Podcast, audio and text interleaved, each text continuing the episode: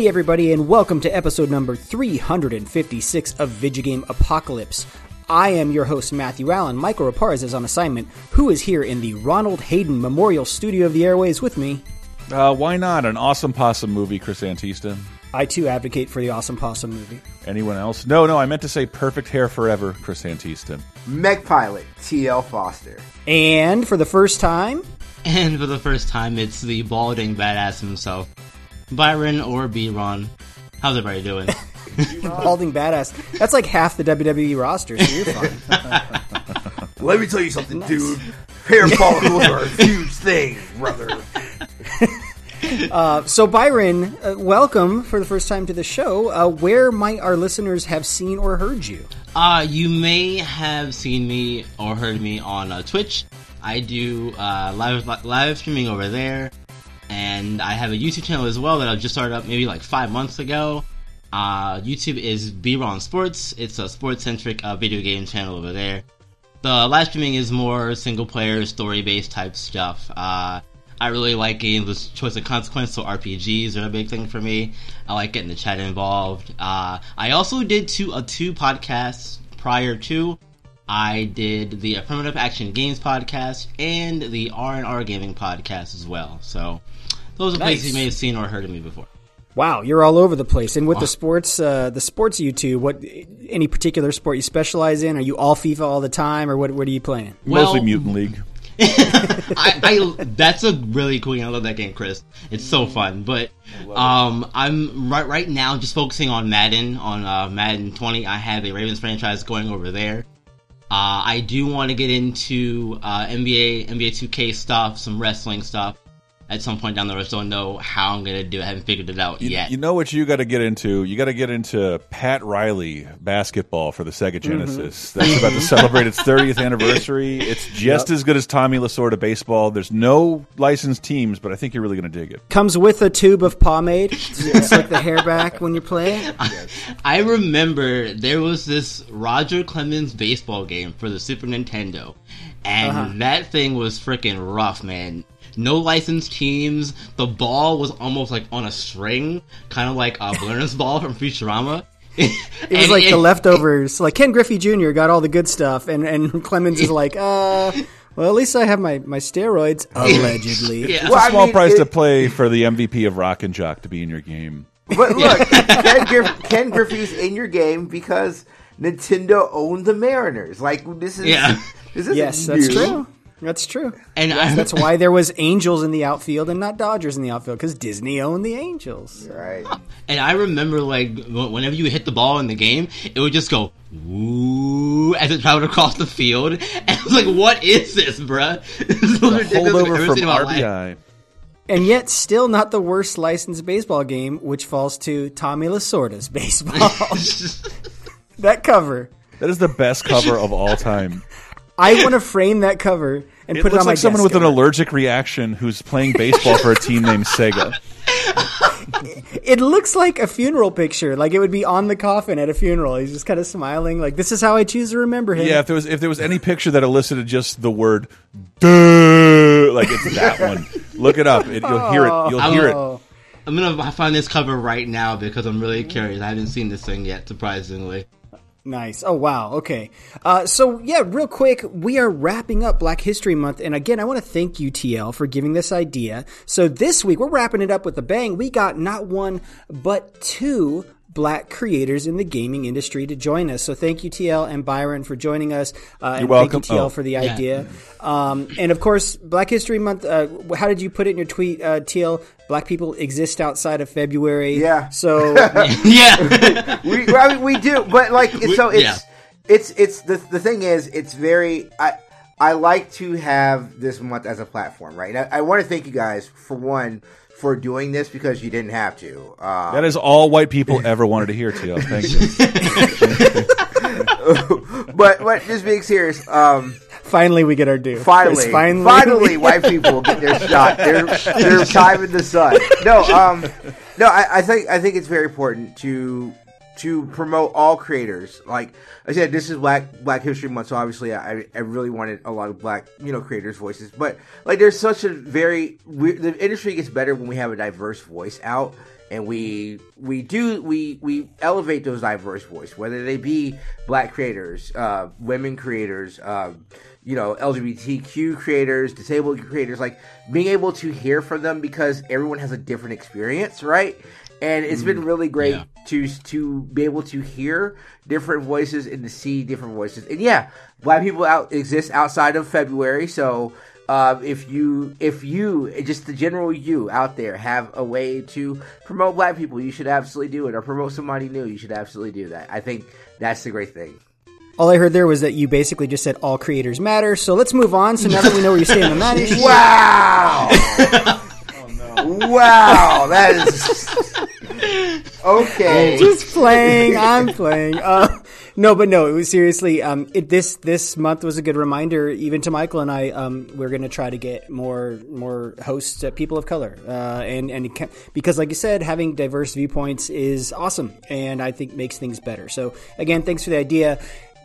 Uh, Cal, thank you for that idea. But a big, um, I don't know if I should thank you for the idea for this week's show. Oh, we Tia, going full on because- weeb. We going. I came back and I was like, we finna go full on fucking weeb. Let's go.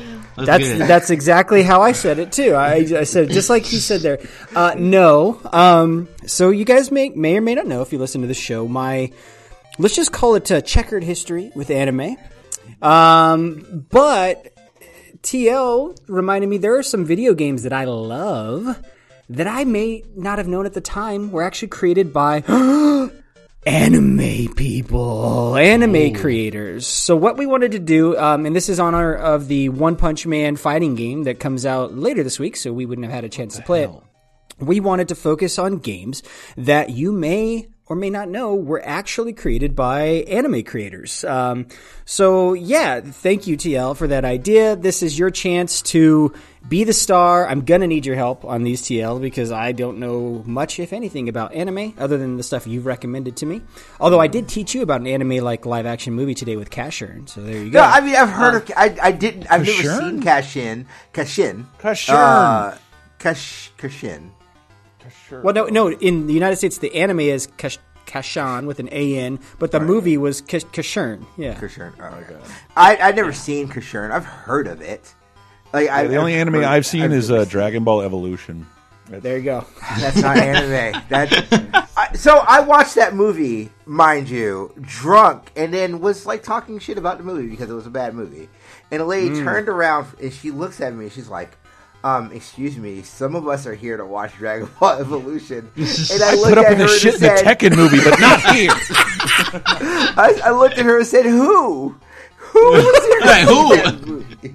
Like, uh, it was. Uh, You you got shushed by a grown woman in a Dragon Ball movie? it was surprising to me as well. Yes, I just it want to was- say this because nobody nobody's talked about it in my in my sphere. My girl just uh, uh, started making me watch the show Shameless, and like Yes. Goku mm-hmm. and the girl in DBZ Evolution are the leads and lovers in that show too.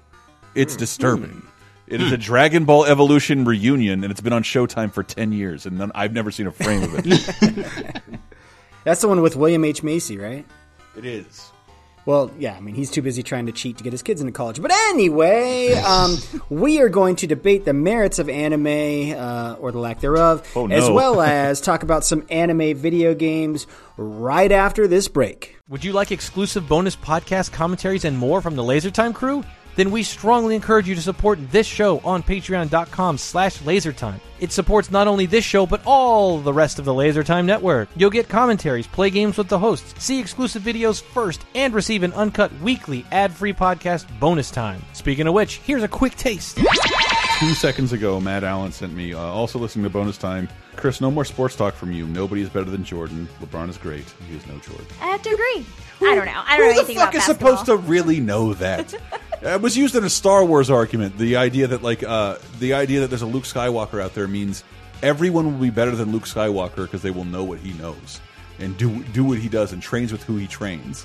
Never watched LeBron throw a ball. I have no idea what that looks like. But homeboy Well- wins MVPs. It's the. I mean, I think that's the problem with sports in general is that uh, when you put like the sports greats of the past Mm-hmm. up against the sports greats of now, just what knowing what we know about athletic science and physical science and medicine, how can anyone compare to anyone else? Right. You know, like mm-hmm. Growing up, when S- Sam, who who was the most famous baseball player when we little little kids? Uh, Babe Ruth. you yeah. Yes! sure, Babe Ruth. Yeah. He was a giant. Thank you for fucking answering for me. Sorry. a giant fat man.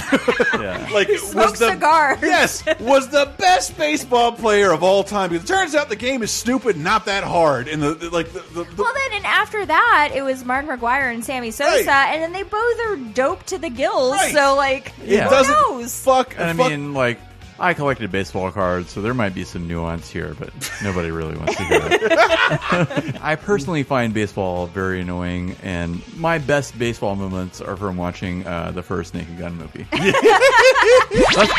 Get Bonus Time, a weekly uncensored and commercial-free podcast every Tuesday, starting for just $5 on patreon.com slash lasertime.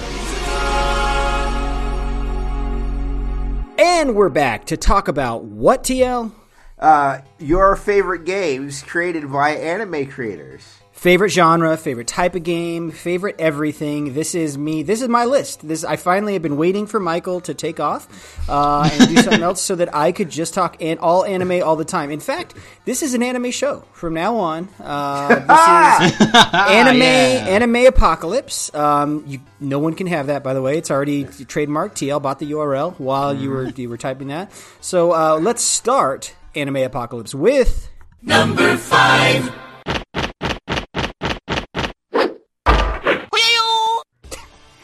Uh, any guesses what that is? Pretend you're not looking at the notes. I have a guess, but only because only because Diamond Dog Dave Rudden made us play this so much, Oh, yes, yeah. and because I have the notes open this time.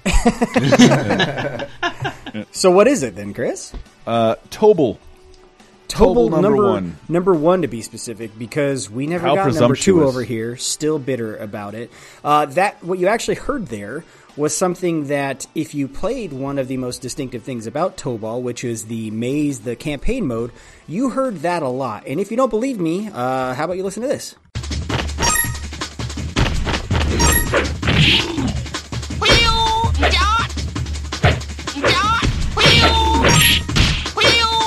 So yeah, Tobal is, is a fighting game. It was actually uh, Squeenix, Square Enix's first uh, foray into the fighting genre.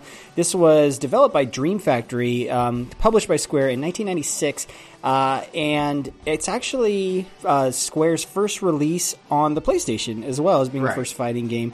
Um, but the reason it's on our list is because the characters in Tobal were developed by a guy that a lot of anime fans might be aware of, familiar with. Um, and I'm going to butcher, just to, up front, I'm butchering every fucking name in this show. and please, I it's unintentional. Language, you got this. no, no disrespect. Akira Toriyama? I, I don't know if you got that, That- wrong. I would have to walk off Yeah, the show. yeah. Well, dude, I almost went Akira, Akira Toriyama. You could, you know, you never know. Uh, Why would you Akira. pronounce that way the way you've never heard it before? That's my job. That's how you pronounce the movie, right? Is Akira not Akira? Aki- Yes. Akira? Akira. Uh, A- Akira is the bad '80s dub. Akira is how you pronounce it. But uh, no, anyway, but is the dude behind Dragon Ball, and Well, I also mean- did the character designs for for Tobal. Yeah, uh, Toriyama behind Doctor Slump. Uh, excuse me, a Dragon Ball, and then yes, he also did the designs for Tobal. Uh, he's a he's a very prolific character designer, even though some people would say he only has like three faces. Uh, uh, but he's very prolific in uh, in character design, and Toriyama's like. He's just, I mean, he's just like kind of like the goat when it comes to like this stuff. And He uses a lot of hair gel in his art. He does. A lot of spikes, a lot of huge A lot spikes, of spikes. Uh, when I find like people talk about like oh anime like characters with spikes, like you're talking about a Toriyama design because he's the one like that's very much like a lot of spikes. A lot of round faces, a lot of spikes. Um, the reason, though, I think this game can make the list is because it came out such so early days, and it, you know you could barely see characters. This is PlayStation One technology, and so you couldn't really get a lot of that anime look when it came to the characters themselves, like as they appeared in the game. Um, that coupled with the fact that hardly anyone played this game, I, I figured it was a good entry for the list. If you did Well, pick I mean, this it- game up, there was a reason like a ton of people played it. yeah, I was going to say the reason if you did pick it up, it was most likely because it contained the pre-release demo of Final Fantasy VII, and then video dem- uh, previews of, fi- of Tactics, Bushido Blade, and Saga Frontier. Yeah, that'd be a reason to pick it up and play it in itself. You know? Just Yeah, yeah. So I, I I didn't have a PlayStation, but everybody I knew who did had Tobal number one. At Yeah. least for a little while before it was uh, like kind of abruptly traded in. Well, the thing is, it's it's has its bona fides uh, for fighting game fans as well because the designer on the game, uh, and this is where again I apologize in advance, Seiichi Ishii. Uh, was huge in the fighting game community at the time. He, this is the guy behind Tekken 1 and 2. Uh, One of my favorite games that everyone shits on, but Street Fighter EX plus Alpha. He did that. He did Virtua Fighter and then Ehrgeiz, uh, God Bless the Ring. So he, he worked on a ton of fighting games. And so actually, dude, we, when you go watch like clips of Tobal the fighting, the, the animation is so smooth and the actual fighting gameplay itself, it's really fun looking. Like it's good. It's just a good fighting game. Um, the maze stuff, not so much. The campaign pretty much just amounted to running around a maze, picking up food or weapons that you could hit enemies with, and fighting kind of fodder enemies. But this was before we have to remember like Soul Calibur had introduced campaign modes, and before, way before like Mortal Kombat was kind of showing people Right. how you do a campaign in fighting games. It predates it, everything but Tekken Force, I think. Well, and- so the reason though the game contained a campaign it's really interesting. The guy, the designer, Seiichi uh, Ishii, he kind of said, "Well, this is for consoles, and so these are people who are most likely playing alone at home. So the depth that you would normally have in a fighting game in arcades of playing with human players won't be there. So we need to give them a reason to want to play this game by themselves, which is actually like really well thought out and smart. Like, yeah, that makes Yeah. perfect sense." Absolutely. It's astonishing how few fighting games still do. Still consider that. Yeah, but I mean, it was like so. This was especially when, when this game came out. This is like in the we're still in the fighting game bloom, and now we had like this 3D fighting game, and like Tobal is a completely different 3D fighter than like a Tekken or a Virtua Fighter, right? And like It's complicated. Right. It, it's it, I don't know. It was just such a. It's something that I think like had it came out maybe ten years later, it'd be something that'd be well way more regarded as opposed If it to came like, out ten years later, I probably would would, would have been able to play it. I was four when this came out. Just throwing it out there. so yeah, Oh, great, feel old. That's awesome. Goodness, I had just had my third child. for sure. It's uh, it's it's an older game, but uh, Well, it, it, it, it's a th- it's a real 3D fighting game, in that like most fight, fighting games at most had a sidestep, but you yeah, could navigate a 3D space. And I remember like, dude, how the fuck do I jump? He's like, you got to hit start. you got to hit the start button to jump in this Right. game because all the buttons are taken up by the complicated 3D navigation. yeah, and they they really did take advantage of 3D. Like the whole point, if you're going to go into 3D in a fighter, is to do stuff like that. So uh, you know, Yeah. hats off to them for for trying. Yeah, because most these most things. two most 3D fighting games are still technically 2D, just using polygons. And Tobal was like, none of that shit. Yep, We Yep, are for 3D sure. fighting game. We are complicated as fuck. But it did like it. It was the first time I really remember noting 60 frames a second. Yeah, no, it look and you can watch if you watch on YouTube to this day. When you watch those fights, it looks smooth. It's like it looks really Yeah, good. it's in not an motion emulation thing. It, it ran at 60 frames native on the PlayStation One. Wow. As Yeah. yeah. it was it was neat. Yeah, another thing that came along with being on the PlayStation 1 is you actually got cinematic endings uh, that sounded a little bit like this.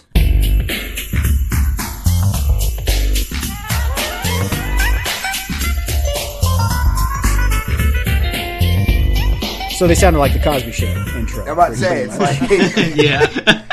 Just thinking the same thing. But that, that was one character. I mean, surely other characters sounded different. So, so let's listen to one of the other character endings.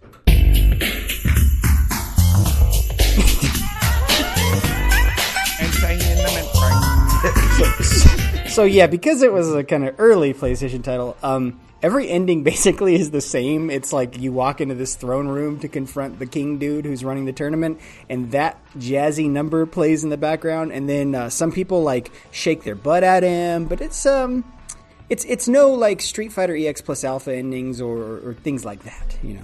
It's it's it's hard to believe like that was, but that was sort of good enough back in those days because I wasn't playing a ton of one-on-one fighting games after uh, middle school. Right. And uh, Yeah. so I was I was playing a ton of single player, so that was that was my goal to see all the ending. Yeah, I love doing that with fighting games. Uh, after doing a story mode, like like Mortal Kombat, for instance, you I go through and play through the arcade mode with all the characters, see all their endings. Oh yeah, and plus you yeah. get to learn the characters that way too. So why not, right? But what is it? What is it about fighting games of this time? Because EX plus Alpha is guilty of this too. They fucking love jazz for like all the ending movies and some of the intro movies. It's just jazz heavy. It was the it was the CD. Yeah. yeah. Well, and then, and It was the, also, the total like, wank over the CD. when you look at like when you look at like stuff stuff that's like in pop culture on that time like you have people who maybe were watching the cosby show which is very jazz influenced um, Yeah. around this time like bebop would have been in development right like so like there's like a jazz kind of influx like there's just like a, a jazz inflection that in, in, in like influence that's happening at that time because it's a lot of music a lot of music has saxophone saxophone fucking rules True. Everybody wanted all everybody every Japanese game wanted a soundtrack that sounded like Jay Leno coming back from commercials. I mean, if La La Land taught me anything, TL, allow me to explain to you what jazz is, Oh, okay? please because do. it, it, it takes a Yes. white guy to explain jazz to everybody. How would John Legend know?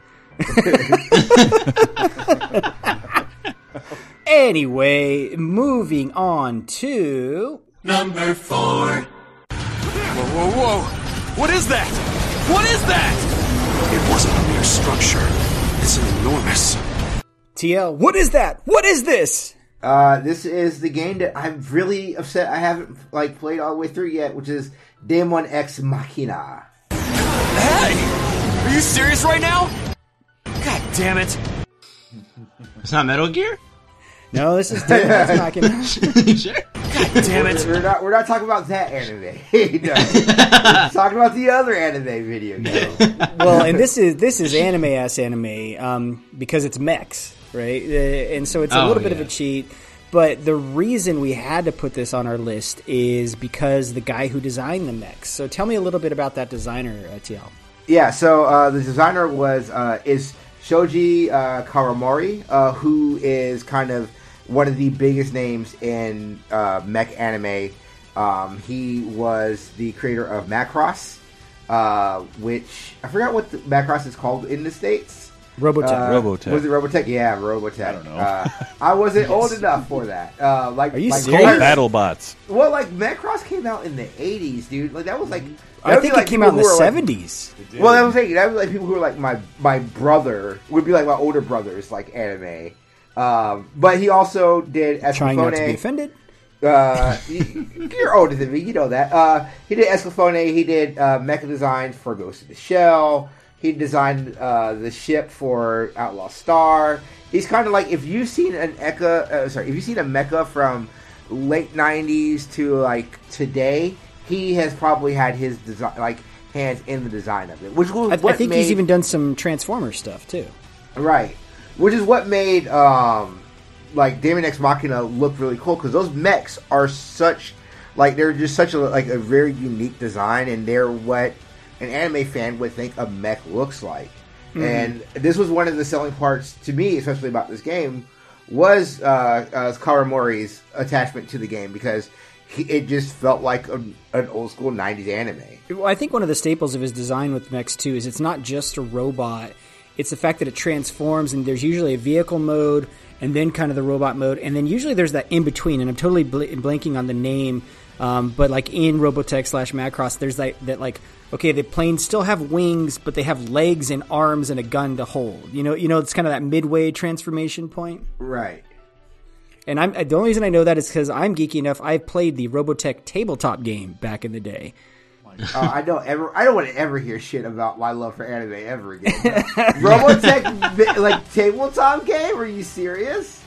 Uh, whatever fine me and lynn may forever anyway um, so but tell us about the game itself because i know this was one of your favorite games of last year tl and you just wish you you would put more time into it but what because i played that first demo and i did not like that first demo um, and then they i think they got a lot of bad feedback because they released a second demo that was much better Right. So that's the first time I got my hands on it was the second demo, um, and then I kind of played it more. It like, to me, it really felt more like um, why am I blanking on the name of the video game? Um, Are you serious right now?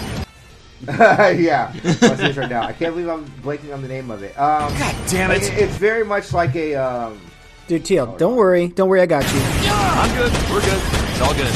it's all good it's all good don't Yeah. worry about it No, it, it felt like you know playing like uh you know almost like a Zoe like Zone of the Enders or like you know like one of those like battle uh BattleTech games that I'm gonna literally once once we get off this topic I'm gonna remember it's gonna piss me off. Hmm. But it's like it's like one of those kind of like like rogue mech games, and we don't have a lot of like like an armored core. God damn Armored it! Core. Like, okay, so long to yeah, say yeah, that. yeah. Okay, okay. I couldn't think of what it was either. I was just like you. Hey, am, I, am I imagining waiting. things? Didn't Lost Planet also have mech segments, or was that all on? Yes, so Lost Planet. Mm, Yes, 2, it did. It did. Lo- yeah. Lost Planet Two, and I think Lost Planet Three had a lot of like that same kind of mech mechanics, and they're actually really good. People should go out and play Lost Planet Two. It's really fun.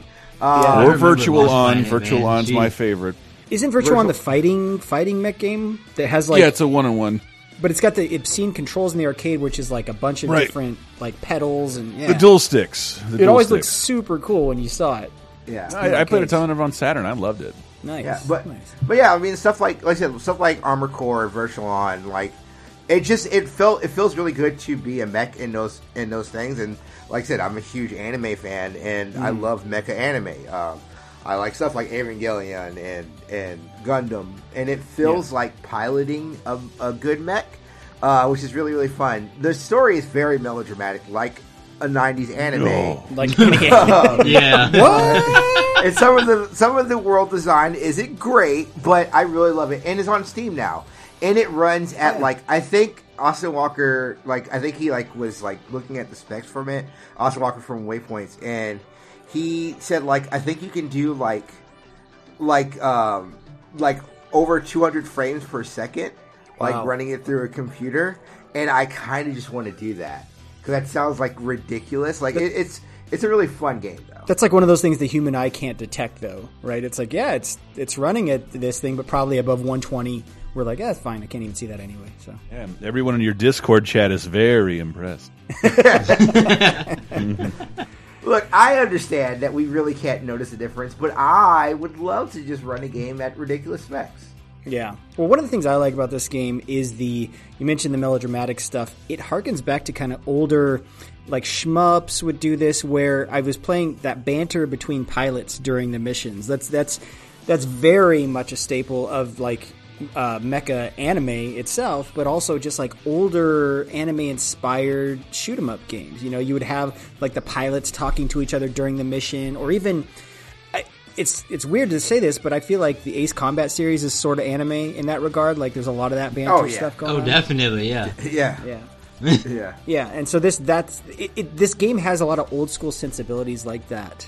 Um, that it's kind of just stuff that you don't see in games that much anymore. No, it definitely is, and it, that, that- I think that's like as we get as like my generation gets older, right? Like we're we have like this fondness to like older anime and like also why you see like a resurgence of games that would fit really well on the Dreamcast or you know or like early PlayStation Two, early GameCube type games. Just because like that's like that's who's older now, and like we have nostalgia for that, and those are the people who are designing video games. Like it, it's it's we're going to get to a point where like we are going to see games like that, and it's it's very fun to look at a game and be like, huh, that feels like I'm watching a season of Daemon X Machina as opposed to playing it, right? Mm-hmm. It's a good point. Um, maybe Chris and I didn't spend so much time with this title, but I know the next entry on the list is something we can talk a lot about with our number three.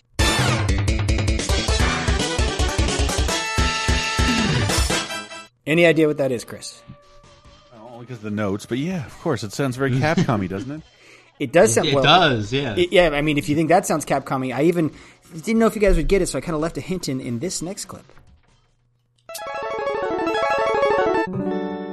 Oh, that's like catnip yeah. to my ears. I love that. Oh.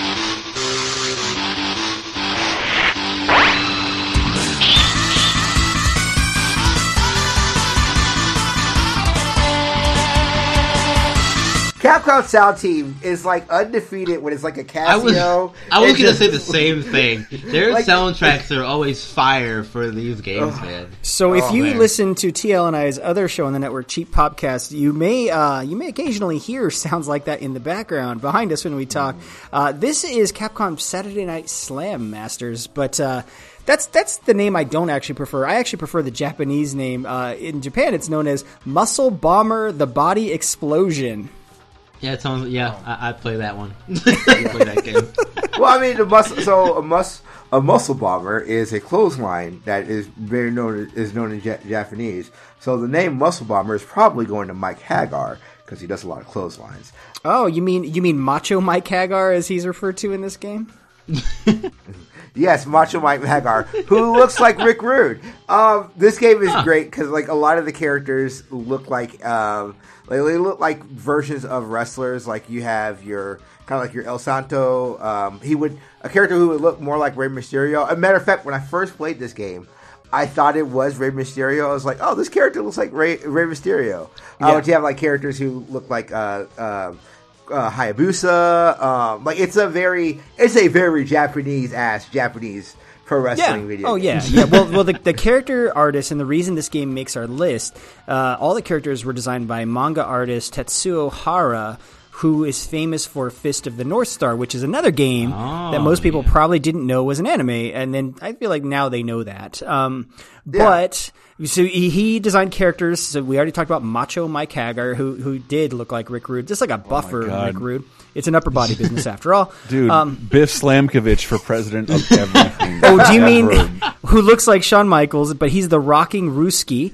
Uh, his bio says he likes American heavy metal, not I not any other brand of heavy. Metal. None of that Icelandic shit, just American heavy metal. Listen, Japan, I go down there and I listen to American metal with my blue jeans, and Johnny I will be Jeans. the I'll be the Slam Master champion.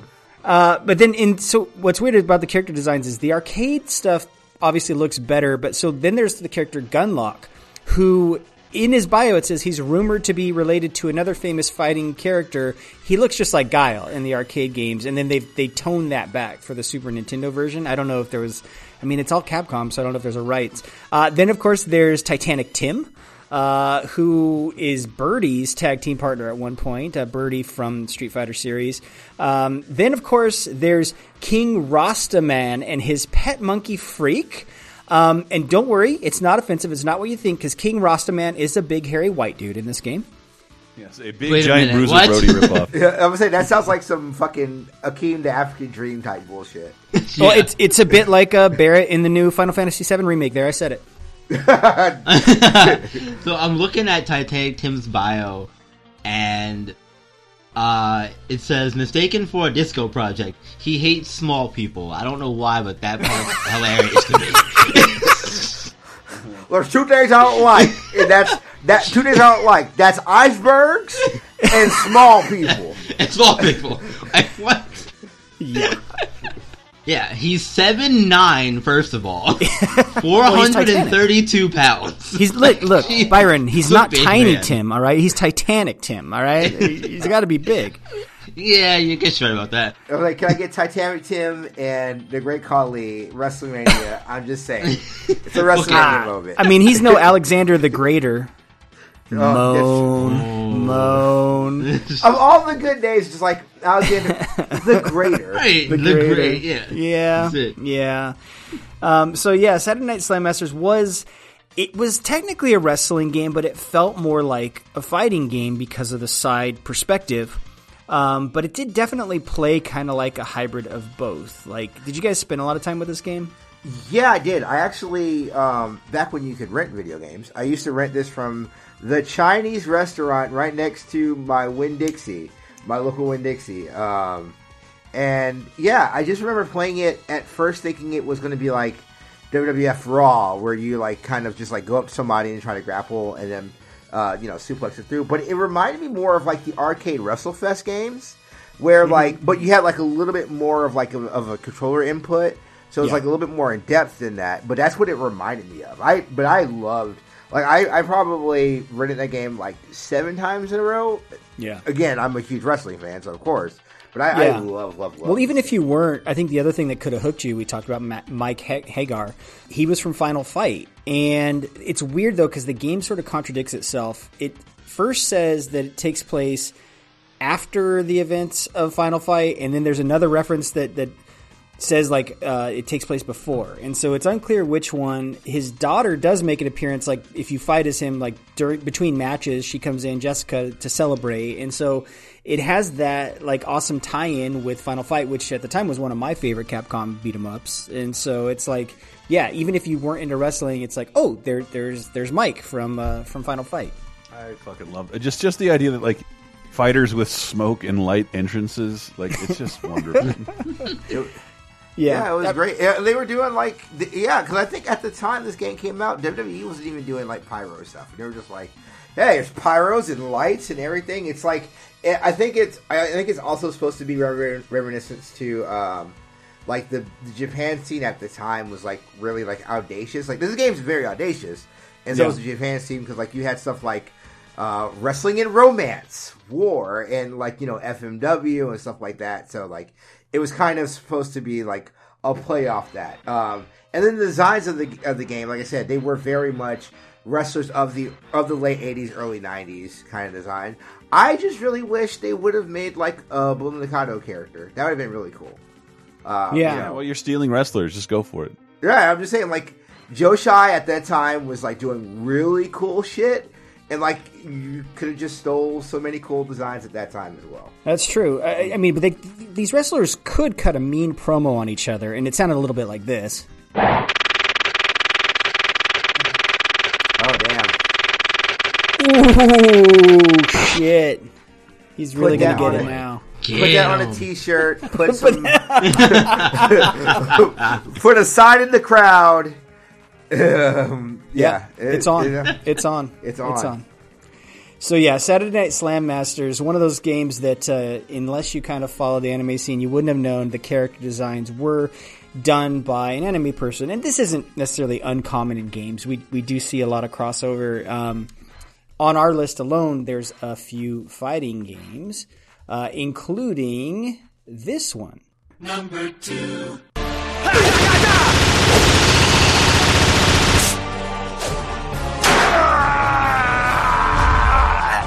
That is the power of a Belmont. Ha! KO. Impossible. Impossible. They made a Castlevania fighting game, and it wasn't good. uh, Castlevania Judgment, guys, was a thing. Truly one of the worst things ever. It sure was a thing. Uh, it was a fighting game for the Wii, which we've talked about on a recent show. I want to say, like, always it was for the Capcom versus Tatsunoko. Always a winning strategy. Put those fighting games on the Wii. Who played this? I, I did not. I did not. Oh, good. Okay, I didn't. You know, I didn't want you guys to have to relive some some harsh memories. Um, Chris, Absolutely did you? not. I did. You did. I'm sorry. Well, I mean, I, I watched it get played. It was just because I don't know, like Castlevania, like even even back in the NES days, was kind of always a game you could take seriously until this one. Yeah, well, and one of the reasons you couldn't take it seriously was so it, it sounds on paper amazing, right? It's all your favorite Castlevania characters from several of the past games in the series in one place fighting against each other. It even I don't want to say it was like a Power Stone like, but it's like it wasn't a strict like side-on fighting game. Like you could kind of move around the maps, it, and they had to do that because because the Wii controls it took advantage of the Wiimote and the nunchuck controller.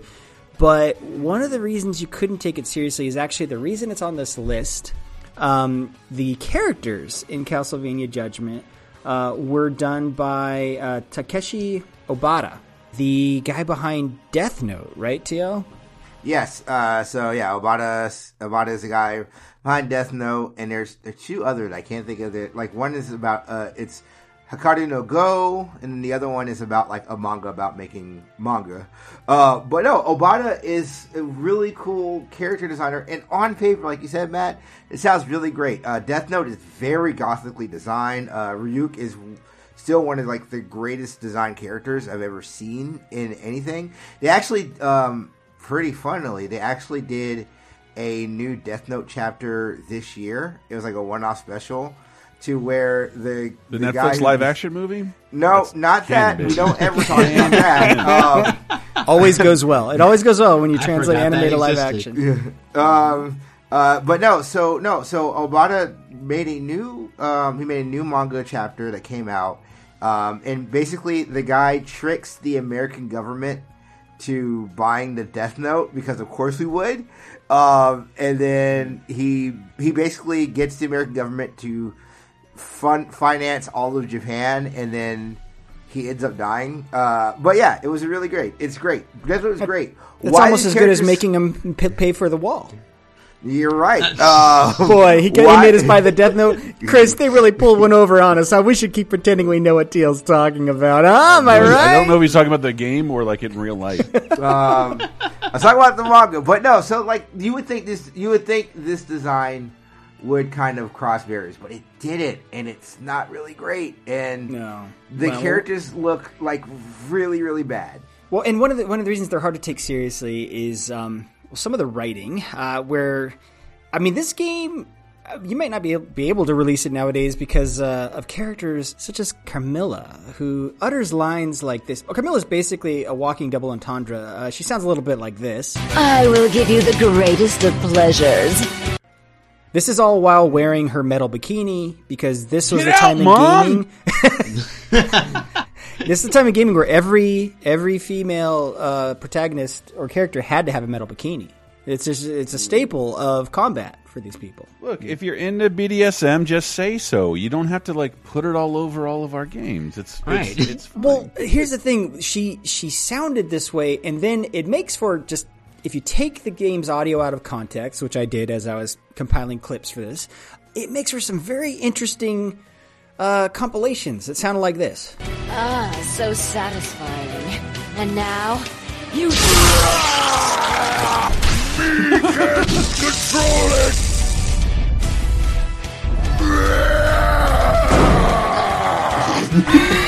it!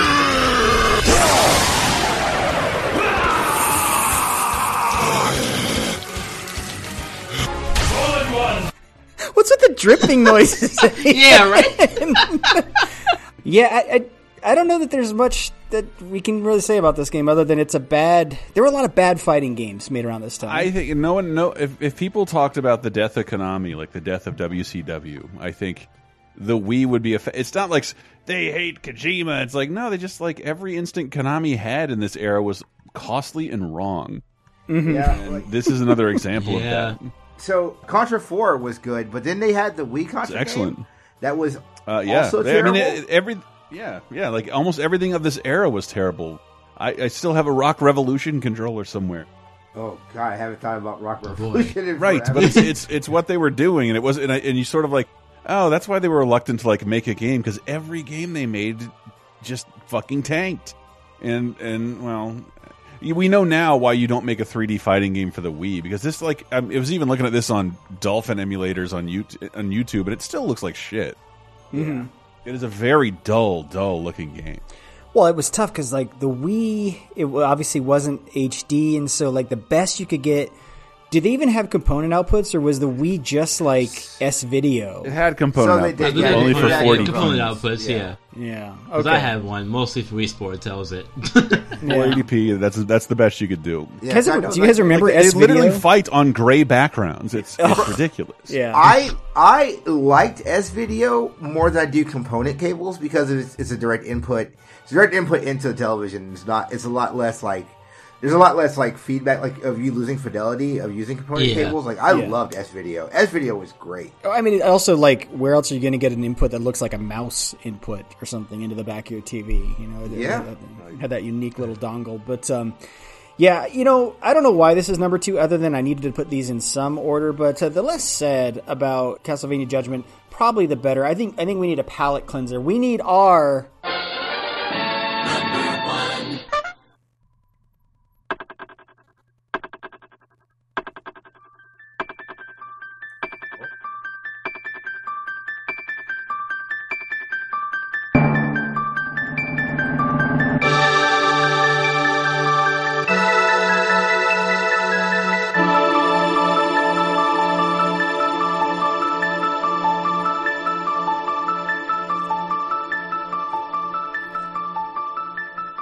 the best RPG ever made.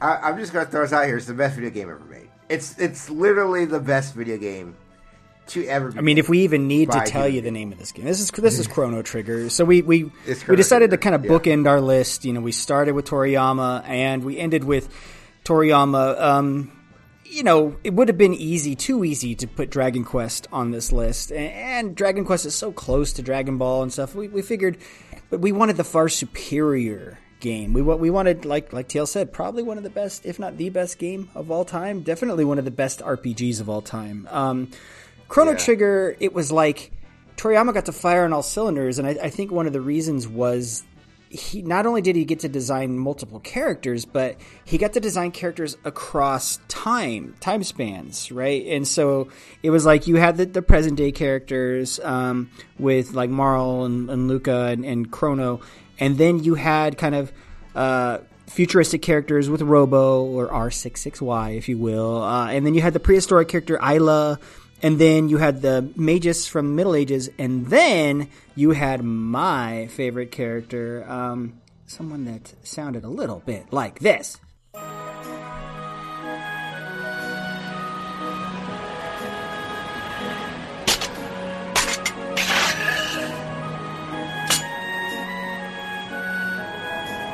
Wait for it, wait for it.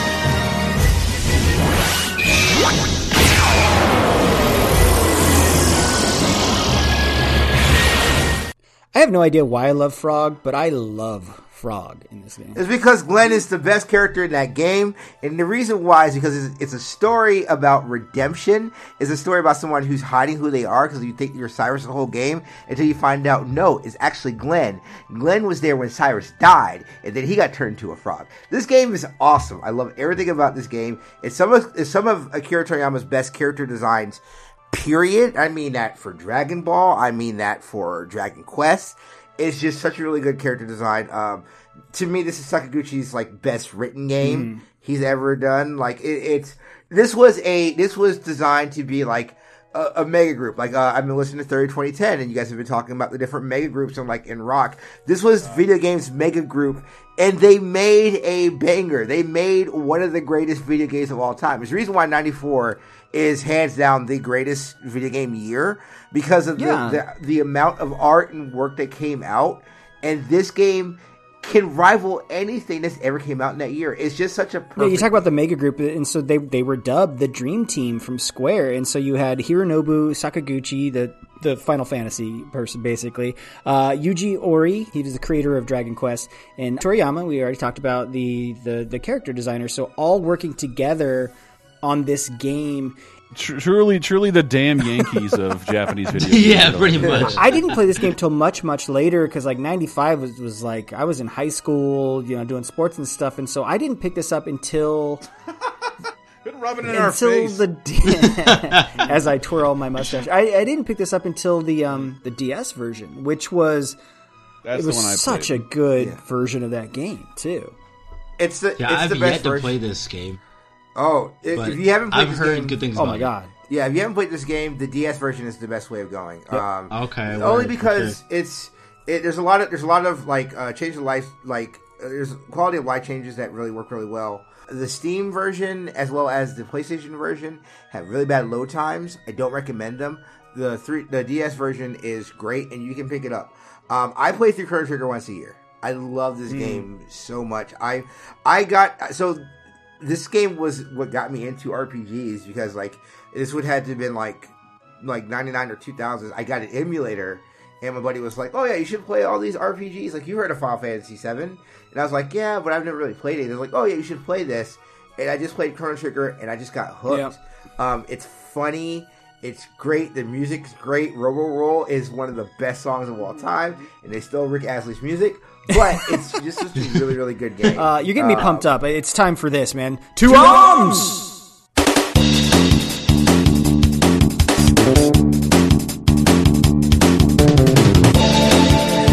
Just every song on here, like it's just like the modulation on the keys is just really great. The drum, I'm that slapping drum the fill is bass. If you wonder why I'm only playing musical cues, it's because that's all there is. There's no, there's almost no vocals whatsoever in this game. So one of the cool things about the DS version as well as the PlayStation version is Akira Toriyama actually did animated um, shorts in between half of the scenes. So you get a lot of these great scenes that have like very like really good like late nineties Akira Toriyama's Yeah. art. Yeah. But then that's also where you see Akira Toriyama's art because Chrono is just Goku. Yeah, yeah. Um, I, I, Yeah, I love he looks a like lot. it from the cover art. Yeah, I like him a lot, but he's just Goku. Um, a- ALS just launch, um, and Magus is just Vegeta. Like they they are his characters that he constantly like constantly does, but it just looks Is it Magus or Really Magus? great. I always thought it was Magus because he, he was a mage. Magus. Are you sure? uh, I forgot what it. Yeah, it's, it's Magus. I, I will I will fight to the. This is the problem with these games back then is we never really knew how to pronounce the names because they don't talk. They, you just read them. Right. Anyway. Make Well, America hope- great United States. Hopefully, hopefully, when Final Fantasy VII's remake does really well, we get a remake of Chrono Trigger, and then I just don't play video games anymore because why would I need to? I I, I would love done. that, honestly. I'm rooting for that Final Fantasy remake to do By the time that comes out, TL, you're going to be too old to play video games because uh, Final Fantasy VII is uh, that's like a multi-part game at this point, and that's taken like 25 years to develop. I'll never be too old to play video games, Uh-huh. and that comes out this year. I can't wait.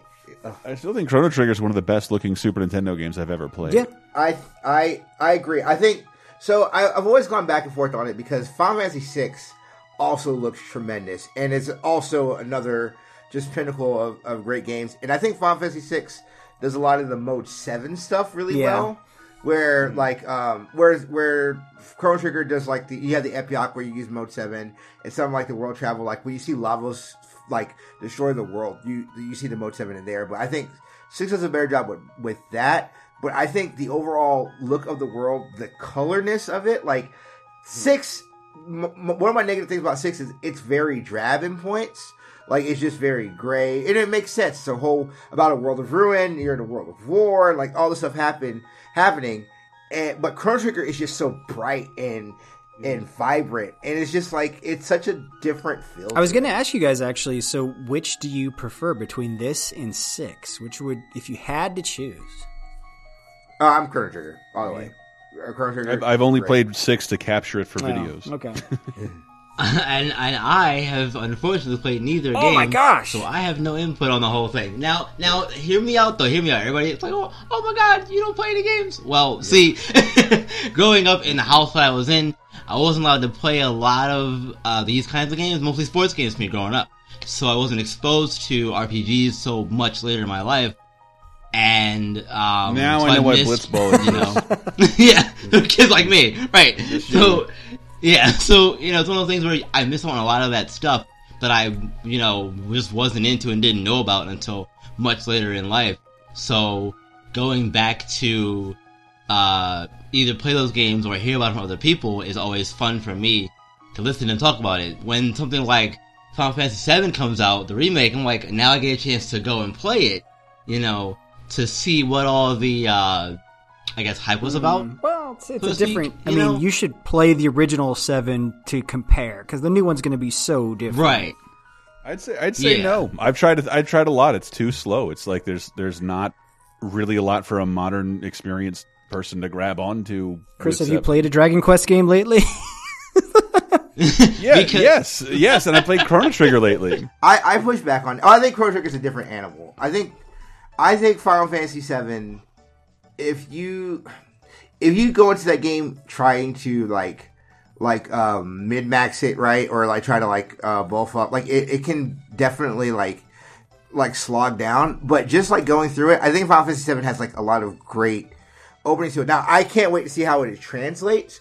But like the first thing you do is you do that mission on you know infiltrating the Shinra, infiltrating the um the power plant, and like that's really great. You go right from the power plant to another power plant. Like there's not a lot of downtime until after you get off Midgar, right? Like so that's why I'm very excited about the remake. But I, I would say you should give Final Fantasy VII a shot. Play it on play it on PC because you can kind of make the the graphics look a lot better. Um, and it's still a very fun game. Now, Final Fantasy VIII, that's the bad one. Don't let anyone, Yeah. especially people named Matthew, tell you otherwise. Different.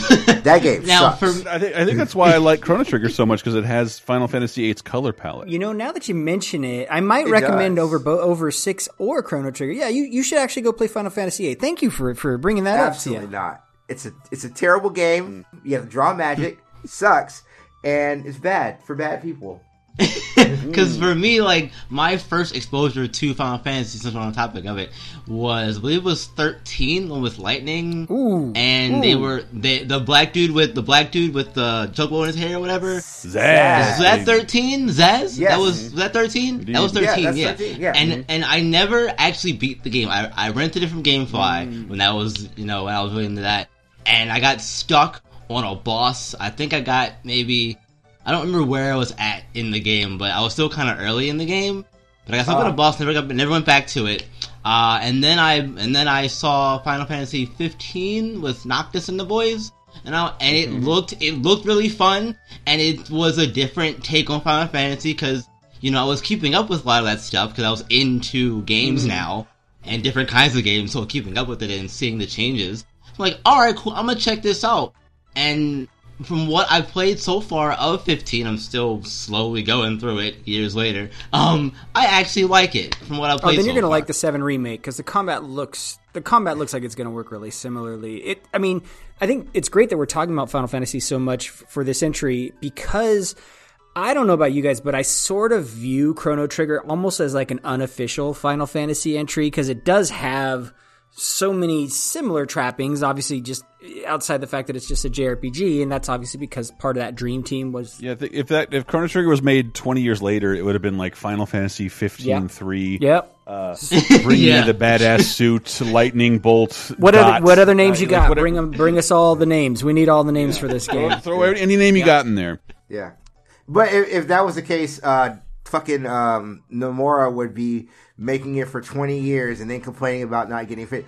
I, by the way, this is the only time I've got a chance to yell at this. So I played that Kingdom Hearts fucking DLC, Yep. and I've never been so mad because it literally is Kingdom Hearts is like him saying now, "Oh, I wanted to make Final Fantasy Versus 13. They didn't want me to do it. They took it away from me, so they made 15. I'm just going to remake Final Fantasy Versus 13 and just put and call it Kingdom Hearts. Yeah. There's literally the the ending of that game, like when you beat all when you do like Don't secret don't ending. give away the ending. Are you serious right now? You could tell him everything that happened, and it would be incomprehensible. It's, It it's fine. sucks. I'm so mad about Kingdom Hearts. Yeah. It's, and it's it so sucks. funny because uh, Kingdom Hearts 3 is on the Game Pass, and guess what? Never played any of the Kingdom Hearts games either because it wasn't an RPG at that point Don't. in time. You're So, fine. You don't need I'm to. like, you don't need to. I would say if you're gonna play Kingdom Hearts, you have to start from the beginning. No, you don't. Uh, also, don't Bullshit. do it. you don't. Yeah, Also, no, don't. Yeah, yeah. it's You're it's still a young it. man, Byron. You, you got time. You can, you can avoid this. Because like, cause I, I feel, I feel, I feel like I I want to go back and play those, but at the same time, I'm like, no, I my time limited enough as limited enough as is. Yeah. I will make it even more limited by playing two older games and and forgetting all the spin-off games that they did and all that other business. Just focusing on the main three entries. Yeah, I'll miss a lot, I guess, from some people's point of view. But look, I just want to play No. the game. You you you won't. That's I the- played. that's, I played and finished almost every game in the Kingdom. You can go. You can look up the Kingdom Hearts whole story, and it wouldn't make any sense seeing all of it in one. I shot. hear that a lot from But you people. know what story does make sense is Chrono Triggers, which is shocking because typically when you have time travel in an RP- JRPG or just an RPG in general, it gets confusing as shit. And so a boy can go back in time as fuck his mom. That's Back, to the Future, right?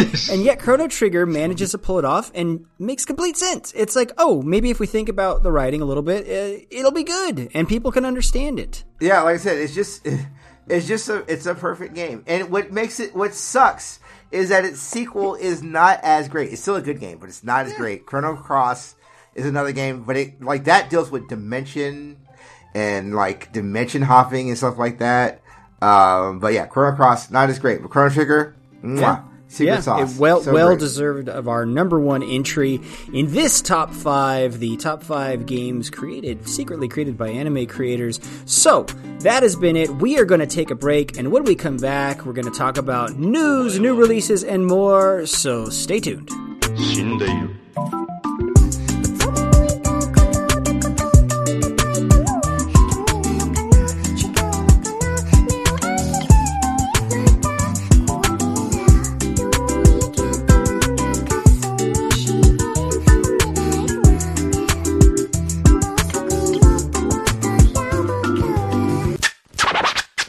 Get scratching. Hey, everybody, it's your good buddy Matty Al here. Thank you for listening to us on this Michael-less episode. Not to worry, he will be back next week to resume regularly scheduled programming. I just wanted to take this opportunity to remind you that the only way Video Game Apocalypse can grow is through listeners like you telling your friends about the show. So, next time you're talking about podcasts with your friends, or maybe there's a Twitter thread going around about favorite podcasts, we would really love it if you could mention the show and tell people what you think. Another way you can help us is by going to Apple Podcasts and writing a review of the show. It really does help more than you think. Then, if you're not already doing so, head on over to Twitter and follow us at VG Apocalypse. And of course, we appreciate any support you can give us at patreon.com slash lasertime. Anyway, that's it. I won't take up any more of your time. Again, thanks for listening, and now, back to the show.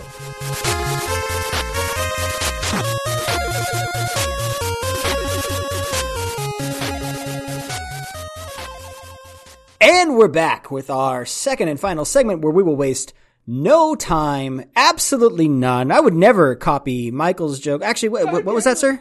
This will just take a minute. It will just take a minute before we go into our. These are the new releases, they are releasing new These are the new releases, everybody cherish them. Oh boy, there is a lot of stuff that came out uh, this week, but it's it's kind of like in uh, previous weeks. It's a lot of ports of, of older games, so we can kind of brush over a lot of stuff. Um, Dota Underlords, anyone playing that? The, now, Didn't think I've so. Never played Dota in my life. Never will. Yeah. Sorry, sorry. Well, this is this is like the spin-off of Dota. I think it's the, their auto chess version, but or it might be their card game. Eh, Either way, no, their card game's the thing that failed. Either way, the less said the better. Um, Mega Man Zero slash ZX Legacy Collection is coming to pretty much all platforms. So uh, PC. Switch, PS4, Xbox One.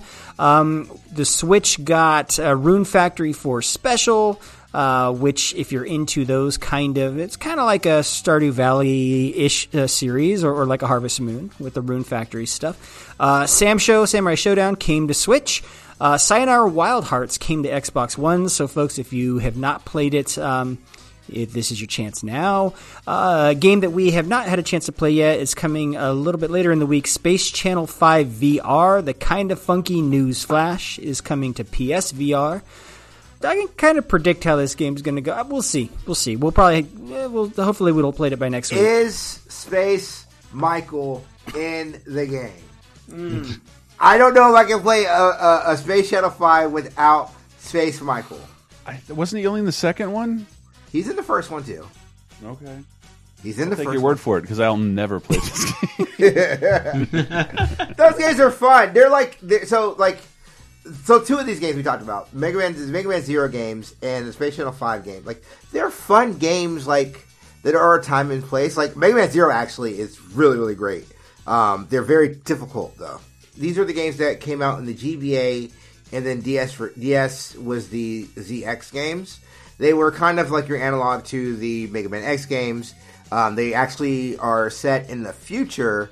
I think it's like uh, I think it's like a thousand years in the future after the conclusion of Mega Man X7, uh, where you pick up at zero and you the rep the Reploids like there's like a whole society and like you're dealing with navies and all the other stuff.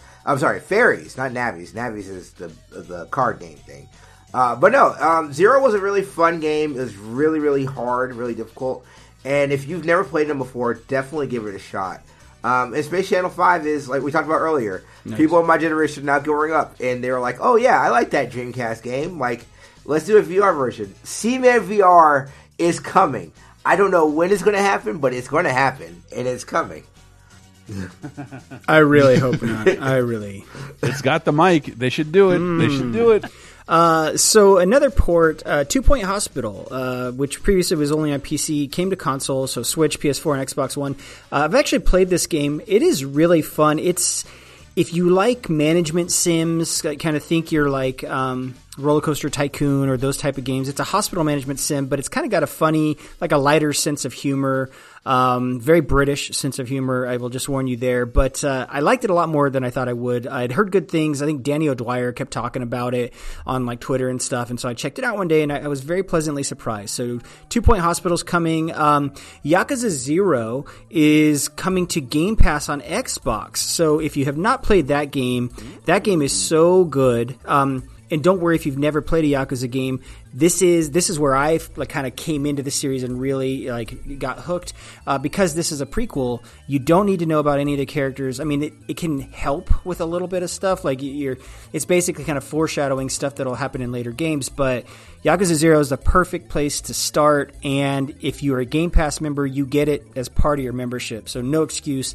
Try it out. If you if you like Shenmue, you should try Yakuza. you should try something much better. yes. I was gonna ask how Shenmue was because I haven't played the third one, but eh. So, so Shenmue three, Shenmue three is like if Shenmue had just happened again, uh, right, without progressing. Whereas Yakuza is like, well, what if they actually updated and kept progressing this genre for the past That twenty years? motherfucker released a What game What if they learned something? that he could have released in 2000 fucking two, and like a rube, I bought it. I bought it like the idiot I was. It's the worst thing I've ever kickstarted in my life. Not the kid. I was happy. I was happy as hell for everyone else in the universe, but like, there is no way, not even in a sale, not even on Game Pass, am I downloading this fucking game. I mean, I was a fan of the original Shenmue games, and even I was like, nope. I, I, I saw what it looked like. I'm like, nah, that nah. I hard pass. I'm gonna pass on that one. My my wish list is There's a wish list. It's not a dare dare list. I dare you to make this game. I dare you to play this game. I dare you to make this game. Fine. it was like it was like someone lost a big bet, and those people. Shenmue one and two. If you want to find out, it's also on Game Pass. Yes, it yeah, is. sure It I'm, I'm like, mm, I don't know, man. I'm looking at it. Yeah, I see it, I'm yeah, like, you V, know what? I'm telling you this right now. I now. think I'm Don't. good. You want to play play Sleeping Dogs? There you go.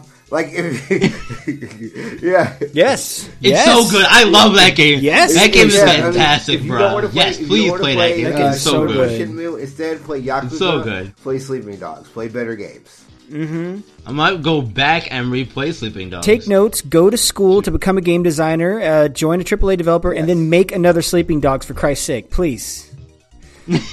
Yeah. Um, we already So mentioned. good, so, One Punch Man, a hero nobody knows, is the fighting game that came out later in the week. Uh, we might have thoughts. What for the that. fuck is that? I just saw a trailer and it was exactly what I thought a One, one Punch Man fighting game should be. You mean every match ends in one Well, punch? I mean, my thing is like, Yes, why how do wasn't you do this, this? like one of those like Dynasty Warrior games? Like that. That would have been the like. That would have been the cooler thing to do with like Saitama. That like, would have been fun. him, like just fucking wreck ship. Yeah. You just, by the way, if it wasn't before, you know how that series works, man. If you just uttering it out loud means that one, like at least four of those games and sequels are now out on shelves, dude. Great. I hope so. Announce for, uh, announce for sort of uh, five rumble. You, you What did. Henry? I Henry want used to call those. He would call them Musou games. when Yeah, they're- I mean, that's them. yeah, it's, yeah. They're, they're called Musou games. Is this one of the uh, Bandai Namco fighting games Yes. That they do all the time? Is it, is it oh, anime? Oh, is it a video game? Then probably Yeah, released by right. Bandai Namco. I thought we, Oh, I thought we were, I thought we were past that. I thought we were like, oh, Arc System Works. You make the, you make the anime fighting games now That- because you're that's good true. at it. That's true. well, no, we should make the distinction. If it's licensed, then it's probably Bandai Namco, and if it's uh, Yeah. original, I was so excited for Jump Force, and then yeah. oh, oh, yeah. oh, I'm sorry. That was, Yeah. uh, and then I saw it, and I was like, you know what? Not anymore. that was, excuse me. You mean the Game Awards? One of the Game Awards top fighting games of the year, Jump Force. Thank you very much. But That was only because like three fighting games came out last year. Yeah. yeah, I just I was looking on the wiki, and Castlevania Judgment was one of IGN's nominations for best fighting game of the year. It lost to Smash Brothers Brawl. oh, the Smash Brothers that added the trip mechanic, everyone's favorite. Oh, Undeniably a good Wii fighting game. Hmm. No comments. Rating on a Um, curve. So uh, here's a game that will probably be nominated in its category because it'll be one of the few strategy games. So Romance of the Three Kingdoms 14, and I. Sad to say, I can remember like when two and three were coming out back in the day. So this is coming to PC and PlayStation 4. I've never played any of the Three Kingdom games. I, I literally only know about the Three Kingdom stuff tangentially through anime, but that's Mm-hmm. really about it. I've never like I don't know who Nobunaga is, or or is that one of them? That's He's one of them. ambitious. He's That's- certainly Nobunaga. Nobunaga? Nobunaga with his ambition. Yeah, but not no, but. Yeah, I, Mhm, I, he's very I've- ambitious. I've never played any of those games. Well, Me neither. T. You don't feel bad. When are they going to add a new king? When are they going to add a new kingdom? right. That's when it Even really. Universal has another kingdom now. We got to save that for next gen, Chris. That's a next gen feature. I think I New did Kingdom. play one of the Romance of Three Kingdom games. I think I played Pokemon Conquest, which I think is a was a mix of like Romance of Three Kingdoms and Pokemon. And I quit that game so fast. Yes, yes, I, I do remember that scene in Hero when he united the Chinese kingdom with the Pokemon. When he really got the Pokemon section, that's when China, he made one China, right? Wow. What what was the first pitch meeting like on that? Are we out of control? Have we gone too far? Well, I have this other idea. Perfect, make it. Um, all right, I think that's it for for new releases. You guys ready to head on into uh, cover your ears, Byron?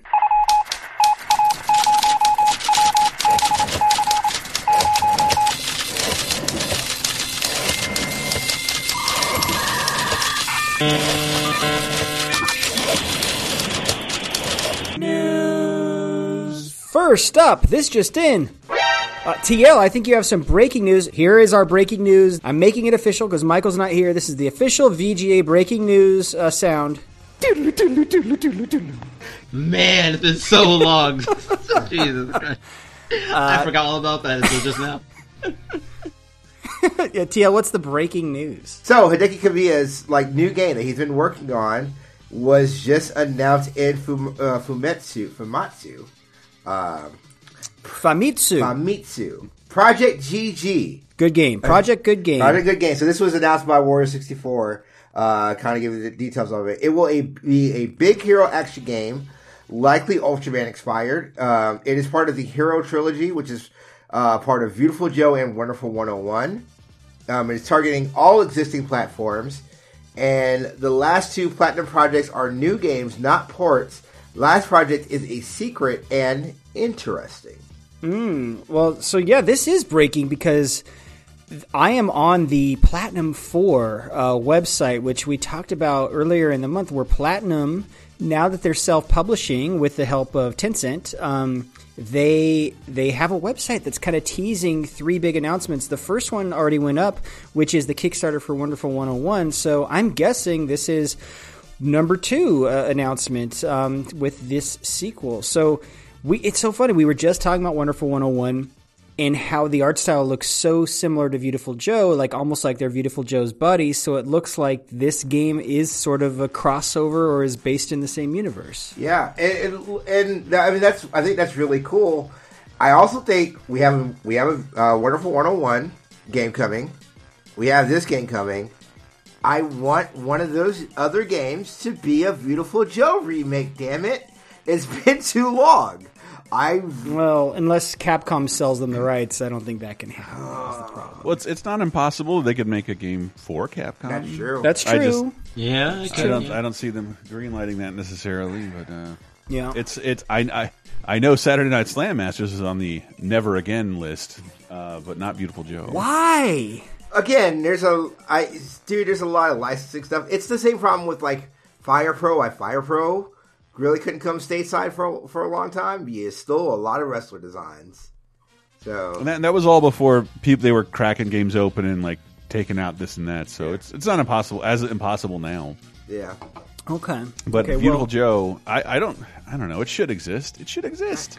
I mean, if it does exist, maybe it will come to next gen platforms where uh, Microsoft's Phil Spencer gave us a lot of details about the Xbox Series X. Um, in a blog post that they posted to like Xbox Wire, um, he talks. He kind of breaks down some real technical stuff, and, then some just some that seem more like quality of life uh, changes. Uh, so I'll, I'll, I'll list them out here and kind of get your guys' responses. So first up, he talks a little bit about the chip. It's a AMD Zen two. Um, that's gonna basically when's Marvel get some Sorry. twelve teraflops. Chris, those, there's so many flops in there. There's teras of flops, twelve of Hey, them. look, I hear the PS4 is going to have a baker's dozen of teraflops. Well, this- because that's possible. Yeah, yeah I, I don't know. Uh, it's twice. So the, the 12 though is twice of what an Xbox One X can do, and more than eight times more than the original Xbox One. So uh, yeah, pretty powerful stuff. Um, that's going to enable them to do things like variable rate shading, which I don't know what that means, but sounds cool. Um, they're going to enable hardware powered ray tracing, which ray tracing is kind of that real time lighting thing where it just it. it you can get Which the I've- reflections in the I've puddles s- in Spider-Man with ray tracing. I've still yet to see like an example. I can like. I don't know. I can't see it, man. You can't. Sorry. You, but it's there- always been like there- in a YouTube video. Yeah, I refuse to full no, screen. I'm saying like you really can't. Like the uh, the the software where it is right now, there is nothing that you will see that will be noticeable for like the average consumer. Noticeable like ray tracing out there. Like this is great. And it'll be great when everyone has like a, It- a nicer television, but like for right now, Right. like it's it's. but it's it's but it's not one of those things that's like minute details. So what all it is is you're basically instead of just pre-lighting certain areas, like ray tracing is just like it's a light simulation, and Right. so it does things like like the reflective puddles in Spider-Man, like that that stuff. It's it's it's real subtle when it happens, but um, when people do get hardware that can actually do ray tracing, I, I think it will be a big thing, and you will notice it. Um, but yeah, and I don't. I don't want to quote uh, incorrectly. I read a PC Gamer article. They broke down the specs on the Xbox One Series X, and they said that the the the card in it like is essentially, if they say it'll perform like it's supposed to, will be as powerful as the second highest powered video card on the PC market right now. yeah. Hmm. Hmm.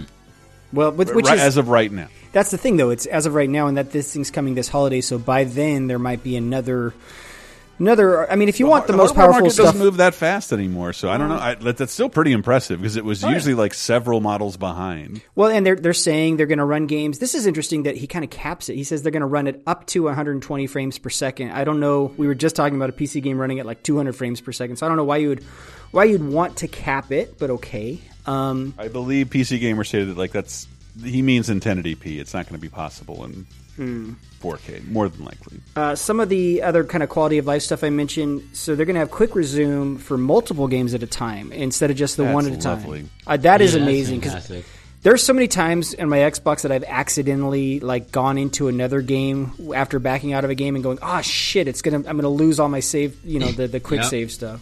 Yeah, it's not my fault. I had to exit out of this game and watch an episode of Parker Lewis Can't Lose on Crackle. Yes, it is. Coolness part. That's exactly Coolness. it, it exactly is your fault for watching Parker Lewis Can't Lose on Crackle. Uh, Dude, you can only watch it at certain times. Got to synchronize those watches. Look, we all Okay, know what happened I- to Parker Lewis can't lose when was it Jerry played too many video games that his thumb his his fingerprints wore off. Chris, look. I, I do not remember. I, I'm, Don't I'm- fucking come at me with Parker Lewis can't lose and not be prepared to have a discussion about Parker Lewis. I'm sorry, I was born. I I was, remember Miss Musso and I'm, saying, I'm sorry, I was born in '86, not '74. Thank you very much. None of us here Burn were born in '74, so die in a fire. Um, H. So the the new system takes advantage of HDMI 2.1 technology. That will enable it to basically talk to your TV and kind of auto adjust your TV to have the lowest latency setting. Uh, that's when you know if your TV has like a video game mode, it'll it'll automatically kick it over there for you, which is nice. Again, kind of quality of life. Um, it they the backwards compatible thing is is coming forward, so now they will have up to four generations of Xbox stuff. Uh, and then, kind of in a related note, they they announced something called Smart Delivery. And basically, this is their way of saying if you buy any game on any single Xbox platform, it'll be playable on any version. And so, like, if you buy Halo Infinite on your Xbox One and then you buy uh, Series X later, you will automatically be able to play it and it'll be upgraded and take advantage of that stuff. So, at least from Microsoft's point of view, all of this, like a big, what's crazy is a big part of the last two generations of games has been all about remakes and remasters. So if this is the case, like, does that market just go away? Right, because you won't need you won't need to do the remasters and remakes if you have backward compatibility already. Right, right. Yeah, Well, I mean, uh, but mostly that kept to like two generations uh, between remasters. But I, I, you're right. I didn't think about it like that. I just I I thought more of it on like um I don't remember if this is exactly the case, but like when a new console comes out and there's multiple versions available, it does create like a reason for the consumer not to buy this because Yeah. I want to. Yeah. I want to say I want to save this. I wanna wait. Now that now yeah now it doesn't matter anymore. Just It's- start it and like it's if there's really cloud smart. saves, you might you might be able to like play start where you pick up where you left Yeah. off when you get your Series Well, X. like- I, I think I think you will. It'd If- be really nice. So I, I, I, I have the Game Pass Ultimate, which has the PC. which You can play PC or Xbox One, and I've had that happen. Like you can pause your Gears Five campaign on your PC and then go pick it up on your Xbox One, and you'll be in the same place in the game. It's it feels like magic. It's so cool. Yeah, I mean, like this is going to mean I'm going to buy Cyberpunk for Xbox as opposed to PlayStation Four. Ah, but here's the thing. I was, yeah, I was just gonna talk about that too. So yeah, uh, CD Projekt CD Red. Projekt, yep. they mhm. they came They, and like- and that, that kind of confirms something for me though. So when Microsoft makes these announcements, it's like I feel like they can only speak for Microsoft games. And the question, the first question I had was, okay, but do the publishers need to opt in for this? You know, and it appears they do because CD Projekt Red had to come and confirm, like, yes, this will we're going to take advantage of smart delivery for Cyberpunk, which kind of read between the lines there um, means that publishers do need to opt in, and it's really their choice. And that's such a CD Projekt Red move too, because you know I, I was talking about on stream on stream earlier today. You know they are very consumer friendly when it comes to a lot of their their things of how they handle their games and whatnot. You know they have little little goodies in the physical edition of standard games. Whereas you have to get like the deluxe edition to get a freaking keychain or whatever for Yeah. you know some other games. Uh, that's just so that's a good thing that they do that stuff. They can Like, yeah, afford this is- to. These, these are the people behind GOG, so it's not like a new marketing move. Yeah. Well, the Yeah. the other thing I read is now um, they are the second largest gaming company in all of Europe. Uh, Mhm. Yeah, right behind Ubisoft. Yeah, I, I, I'm actually surprised because I would have told you THQ Nordic was getting there as well. So for now, it's still CD Projekt Red. But um, And I do just want to point out, I, I have never seen in my entire life, if I have not pointed this out before, a video game adaptation of something driving so many people towards that game. And Yeah, The it's Witcher insane to was me. good enough on Netflix. I've seen people like get back into games to play Witcher. yeah. Oh Like, yeah, after that ne- show, we've premiered, never had a good video game a video game adaptation good enough to do that. It was like one of the top selling games of December because of that show. Like that's amazing. crazy. Yeah. Yeah, it really is. I'm still. I need need to catch up on that show. I'm still like episodes into it. Which I know you're listening, Konami. Get a new fucking Castlevania out, game out there so that when you have the next season of the anime, people can go fucking play a good Castlevania. Act, no, you don't. Just put Judgment out. Just put Judgment No. out. Re-release it. There is a good there is a good uh, Castlevania game. It's called uh, Bloodstained. Bloodstained is a good Castlevania game. mm-hmm Yeah. Um, so that's all the next gen news. Uh, we move on to one of my favorite pieces of news. You know, I said earlier this is an anime show now. I, I lied. This is actually an Animal Crossing show. It's just exclusive Animal Crossing news all the time um, because they finally had the Animal Crossing Direct that Nintendo fans were losing their shit that they hadn't had one. So Nintendo finally gave them what they wanted. Um, and not without controversy. Might as well get it out of the way up front. So one of the things that they announced during the Direct is there will be no cloud saves for this game. Um, but they they will let you It is. they will let you recover a save like one time, but you need to be an online member. And so I'm kind of going, well, wait. So obviously, to do that, you have to be using cl- cloud saves. Why would you disable Yeah. cloud saves? yeah, that just makes no sense at all. It's weird. I- It, it must have something to do with time traveling in that game, which is how I play Animal Crossing games. Don't judge me. Just the point of the game is to enjoy the game. Like just let no, the events happen. the point of the game is to pay off your loan and become the capitalist ruler of your village. Everyone knows that. I'm basically in a partnership with Tom Nook in my village, and it's fine. Um, no, so that this, so yeah, that is that is a bit of confounding news. Um, but they did show some some really fun stuff. So the game's going to have, I want to say, I saw something like over 380 different uh, animal villagers that can visit you, which who cares? Because again, I'm just there to rule them all. Uh, but the biggest change is literally a change. You can change the terrain of your town in this game. This is a game changer for Animal Crossing, dude. Like, because normally it's like, here's your town, you're stuck with it, you made this choice. You might be able to build a bridge or something over a river now you can build stairs. You can literally carve out different cliffs, dig and make water in new places. Like I this this this has got me interested.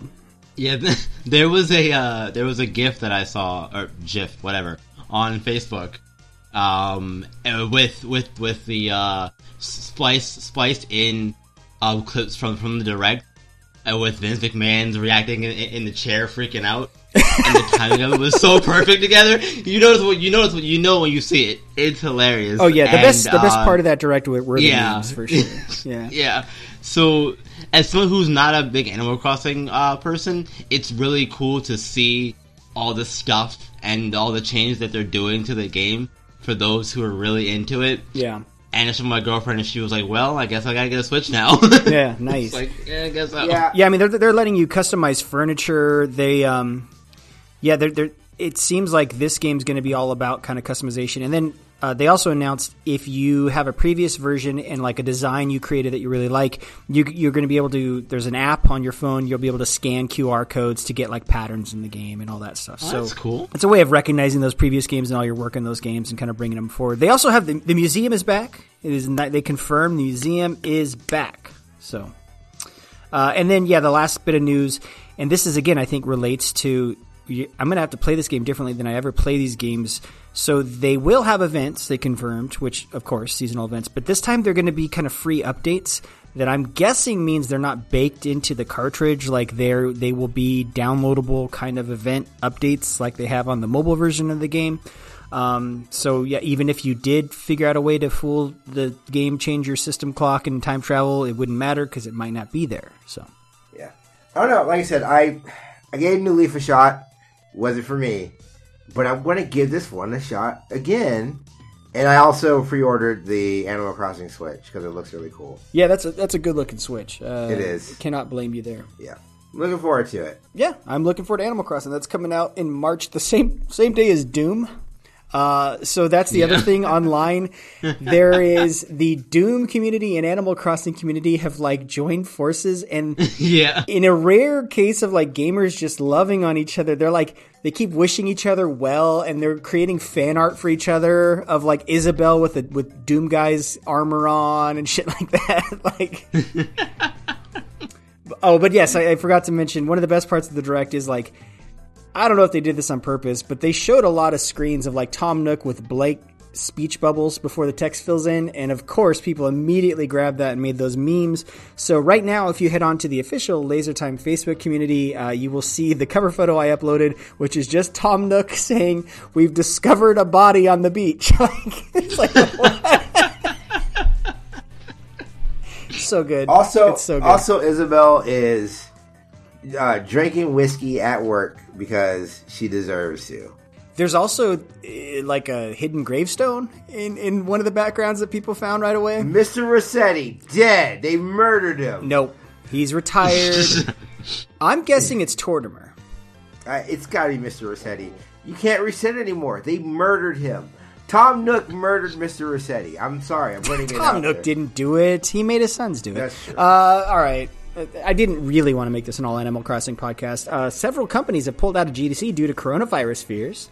Uh, so, oh boy, EA, CD Projekt Red, Sony, Oculus slash Facebook, and Kojima Productions have all announced they are not attending the show in an official capacity because of uh, coronavirus, the virus which causes COVID nineteen, uh, because of fears there. So, oh yeah, well, GDC is a different monster because it's more of like a trade show for game developers, right? Like it's an industry show. Yeah, Right. it's I mean you go and it's like they have straight up like talks and classes where people are kind of saying, "Hey, here's how I did this graphical shading technique in my game." And that kind of thing. Yeah, just professionally, people need it, so that, that I mean that'll put people, some people, like a year behind in I don't know their quest It's it's a it's a big but, show but for networking. Right. It's it's a big show where like developers, if they're trying to to get a publisher for their game, like uh, I've been pitched at that show before.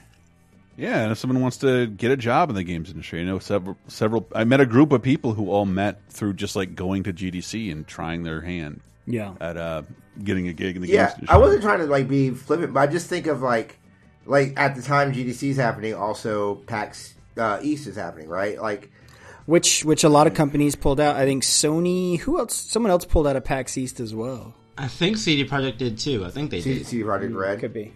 Uh, but my, my yeah, yeah, but my, my question is is like where are we like where is the trade show in like like this time next year? I always like try to say like well five years from now, but not even five years from now.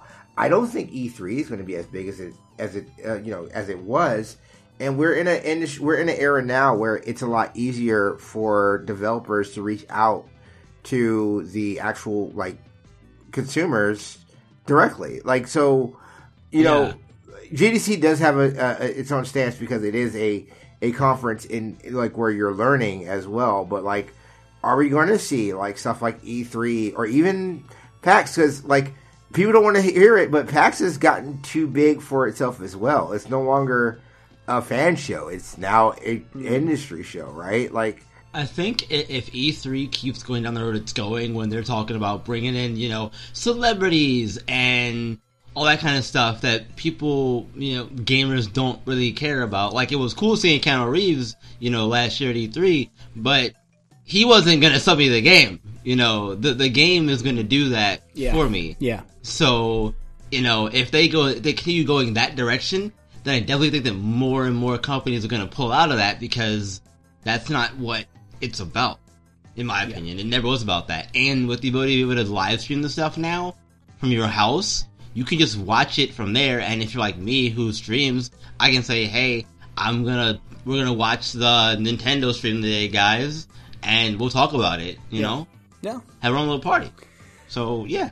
Yeah, I mean, this is a shame though because the the really the purpose of GDC it is meant to be a, a, business show where, so even if a developer could like yeah get the word out about their game to consumers, they're there sometimes trying to find funding to finish a game, and so if they're not mm. able to meet with those publishers to make that happen, um, yeah, it's it's it's yeah, bad. then their game's not going to get made probably. What I'm hoping is what these announcements are is just we're pulling out in like an on floor official capacity, but there still be like business people there around the show meeting. Because uh, it's kind of like E3. Like a lot of the meetings actually happen like in hotel lobbies and places like you know where where people are just kind of talking business. So hopefully it really won't have that huge an effect. But it is. Um, yeah, dude, it's it's it is scary times uh, with this thing, and, and it's unfortunate that uh, yeah, so many companies have just felt like. I, I guess what I have to wonder is because I used to work like right near that convention center is like how much more does it increase the risk having a show there versus just regular working in San Francisco, surrounded by people in that area? You know, it's. I mean, there's mm-hmm. I, I mm-hmm. don't. There's a ton of conventions there all the time, and I I just I'm not on whatever. I'm not seeing those pop up in my feed. I'm sure they're taking hits too. Mm-hmm. But yeah, odds are you're going to get the virus. So just have the conference. Why not? They're gonna do. They're gonna do the Salesforce conference there anyway. Mm. Mm-hmm. Sorry, I lived right next to it. I would have got it anyway. I mean, all I can say, uh, wash your hands, people. If I see you uh, leave a restroom without washing your hands, I'm going to track you down and uh, make sure you go back and wash your hands because that's fucking ridiculous. I don't trust please, anybody please if I can't smell their balls on their hands. Be a fucking grown up and wash your hands after you hold your dick. All right, it's just kind of a rule. Right? Come on. Yeah, it's a big peeve of mine. And cover your mouth when you fucking cough, please. No, I want you. I want you to go some, go to somebody open up their mouth, uh, close their close their nose, and cough directly into their mouth. Let's just let's do it. Let's let's let's. it's it's not even your mouth. Usually, it's your eyes. It's the mucous membranes in your eyes. So just cough right on their eyes. Right on, right on their eyeball. Absolutely. Yuck. You know where? Yeah, you know where you can do that is at a GameStop location near you. Um, while you, while you're talking to fellow gamers with a Z in their newly rebranded stores, which are all about social experiences. Boy, what a perfect time to launch those! Uh, they are also revamping the Power Up Rewards program. That is that program that I'm sure all of us have been tried to at least uh, been upsold a million times before. Um, So under Hey, can- you interested in our power ups reward program? Like I'm here because I'm desperate. Like, I'll, never, I'll, I- I'll never come I, I back. just love, I love, when Yeah. I, I love to go in there. Oh, have you heard about? Yes, I have heard about that game. I, Yeah. I know people who worked on that game. Please don't talk to me. Thank you. I, I, I No, my, my, my favorite is still that Penny Arcade comic, which is like, oh, would you like to buy a guide with that? And they're like, no, thank you. I have the internet. I, I, you say that. I love, I love a good guide. A good guide is. Like, I mean, the, the, when when they made guides more like collector's items, um, but even then, that was just kind of delaying the inevitable for Prima, who's now out of business. So- Right, yeah. It's so weird because like, like I used to frequent GameStop, but now I avoid it like the plague if I can. Yeah. And I have people in my life who are the who are the opposite. Like my girlfriend, for instance, she likes GameStop Really? a lot, and I'm like, Ugh. yeah, I'm like, I don't want to go in there. But Why does she? you know, why does she like going? Like, what's she like about it? Is it the scene? Is it just the convenience of I'm going to go in, pick I up a physical copy? I think leave? it's just the convenience of going in and getting a physical copy of a game or whatever, and seeing all the other different things they have in there too, little knickknacks and that kind Yeah. of stuff. You know. Oh, she's into pop too. figures. Well, Gotcha. no, well, so gotcha. GameStop, well, GameStop also they, they sell like they actually sell like really good figurines now and shirts. Like my my roommate, he Yeah. also goes to GameStop um, a lot, and like it to me, it's weird. I remember like before I was like really into the internet, like around 2006, I used to frequent a Rhinos all the time. Uh, but it was cool because like they would watch anime and they would like play. We would have games there, so it was like it wasn't like it wasn't like I was just going there and like being upsold on getting a Game Informer, right? But like. Yeah. It, it's just it's such a weird thing now. Like it just feels antiquated every time I walk in there. But like you said, there's like now they have like toys and they have hats and they have T-shirts, really good T-shirts too. Yeah, so like I don't know, it's really weird. And little like stuffed animals and stuff. The, know, the thing so- is, it's not the merchandise because we all love games, right? It's, I think it's the internet, and it's the fact that with games, at least most of us are buying them digitally. Um, but then even with a lot of the collectibles you guys talk about, yeah, I might see a cool collectible, but what's the first thing I do? I pull out my phone and see how much cheaper it is on Amazon, and I'm going to order it that way. Mhm. You know, it, it's not Yeah. like it's different than if you're in like your mom and pop game shop or something because you might you might buy it there just to support them even if it is more expensive but it's GameStop and so you're not going to be like oh I need to support this giant corporation like you don't have the same Right. attachment to it you know Yeah, yeah, and like you know, I she got me Borderlands three the other day. And I told her, I, said- I said, I, I said, look, I'm not buying that game new because I want to give 2K money because I wasn't a fan of how they handled that whole SupMatto situation and all that stuff. I said I'd rather buy it used and you know not give them money or whatever. Yeah. but Yeah. I'll give it to GameStop, I guess. But you know, I want to give it to 2K. No, it's whatever. It's fine. It's fine. Well, so yeah, with, uh, uh, sorry, just to talk about the changes to Power Up Awards because you might want to rethink uh, giving them some money because with the new program, um, it kind of it's a it's it's a mixed bag, if you will, if you're writing uh, Yeah. for a game site for the first time.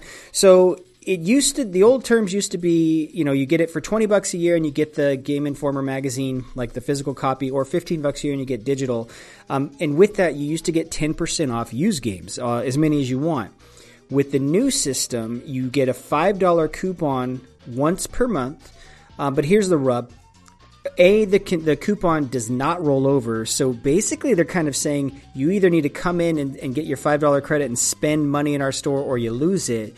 And then B, mm-hmm. you can't use it on pre orders, which, as we all know nowadays, that's kind of all the stock they carry for new game releases. If you didn't pre order it, you're kind of SOL when you show up to a game. You have to you have to blow it all on that pickle Rick George Foreman grill or whatever the fuck they have.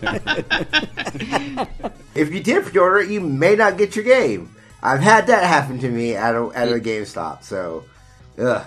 Can we just talk real quick segue for a moment the fact that George Foreman was able to market a product that advertises my least favorite thing where they remove the juiciness from meat. The best part of meat Do you, do you, is And they were fucking like- you like meat? And they, they were like, you know who should advertise this? This this is greaseless meat. The world's fattest athlete. It's like, it's like you like meat. How about we take all the flavor from meat? That's right, all the flavor. Everything that's good about meat, and just give you the rubber puck. yeah. You know who should advertise for the a new Foreman grill, TL? Who's that? Our boy our, our boy Big E. Oh, talk about big meat. Oh, man. Slap Talk about the meat slapping meat. You slap the meat on the grill. You squeeze it good. if you if you have not heard that, uh, I would where- love where that. He talks I- about Gold Goldberg. Goldberg! And meat slapping meat. The, the new day. Anyway. the, I would buy anything that man could sell the new me. day. The new day is great, and I love them so much. Oh. They are. Oh, Biggie, Biggie is a treasure. Um, but yeah, so if you are going to join Power Up Rewards, just be warned. It, it works a little different now, and, and they're kind of um, they're wanting you to spend that money every month versus get your ten percent off. But at least you can use it on new games. That that is nice, rather than just ten percent off used. So, uh, like I said, it's kind of a mixed bag. Hats off to him for like because I think all the other rewards programs at Amazon and Best Buy cease to exist. so at least they're think trying so. something. But uh, Right, again, they're if you're if you're going corporate, the Walmart's closer to me, and they're every one of their new games is ten dollars off, no matter Yeah. what. I don't you understand gonna why do? they all discontinue their rewards programs when they're struggling. Like you think that's when they would launch things like rewards programs. I think they found a bit of a different, a bit of a different dis business model, and and uh, I, I remember there was like a there was a CEO email from Best Buy who called who called people like me deal hunters like uh some something he they didn't want to appease. I think he referred to us as like like worshippers of Satan or some shit like What? like bad to their bottom What? line. Yeah. These people sense. come in here because they would offer uh, Best Buy used to offer like every new movie would be on sale for the first week, and like you know people like me would come in and get just that, and I would spit at every washing machine I saw. I would. So the whole point of getting me in there didn't really work for me because he knew people like me existed, Right. Yeah. deal hunters, local If, deal if hunters. you, like, it's why you see, when you see like the design of a Best Buy now, you have to go through everything before you can get to like games or DVDs. It used to be out in the front, like it would literally be in the front. Yeah. You could come in, get it, and go. Um, but now it's behind everything. So, oh, did you know that we have phones? What about televisions? Here's a refrigerator. It's like, no, I would like to buy my three episodes of Judge Joe Mathis, please. Thank you. And let me walk out of this. Did you know we had smart path lights? And like, what the fuck is this Right, what is for? How smart does this have to be? We've had censored lights for years. Best Buy, Best Buy pulling a blizzard. What? You guys don't have cell phones? You need a phone in your store? What? Oh, oh yeah. yeah. Well, fellas, that is all the news that's fit to play. And now we transition into our community segment, which, as always, say it with me, is segmenting our community. Community. You guys were. That was just how I envisioned it. It was perfect. A little late. Uh, last week's question of the week: Who is your favorite Platinum Games character and why? Byron TL, you are not here, so uh, Byron, who, who was your who is your favorite character from a Platinum game? Ooh, uh, honestly, Bayonetta off the top of my head. Yeah, yeah, it's not a bad Bayonetta not a off the top bad of my head, choice. yeah. yeah. if you if you, if Yeah. you had to choose someone, if it you, was either it was either her or the guy from Vanquish, so I can't remember his name at the, uh, at the moment. The main Sam character. Gideon. Sam. Yeah, him. Yes. Yeah. I mean, hold hold a, a gun uh, high heel to your head. You're going to say Bayonetta every time, I guess, right? So, Absolutely. Yeah.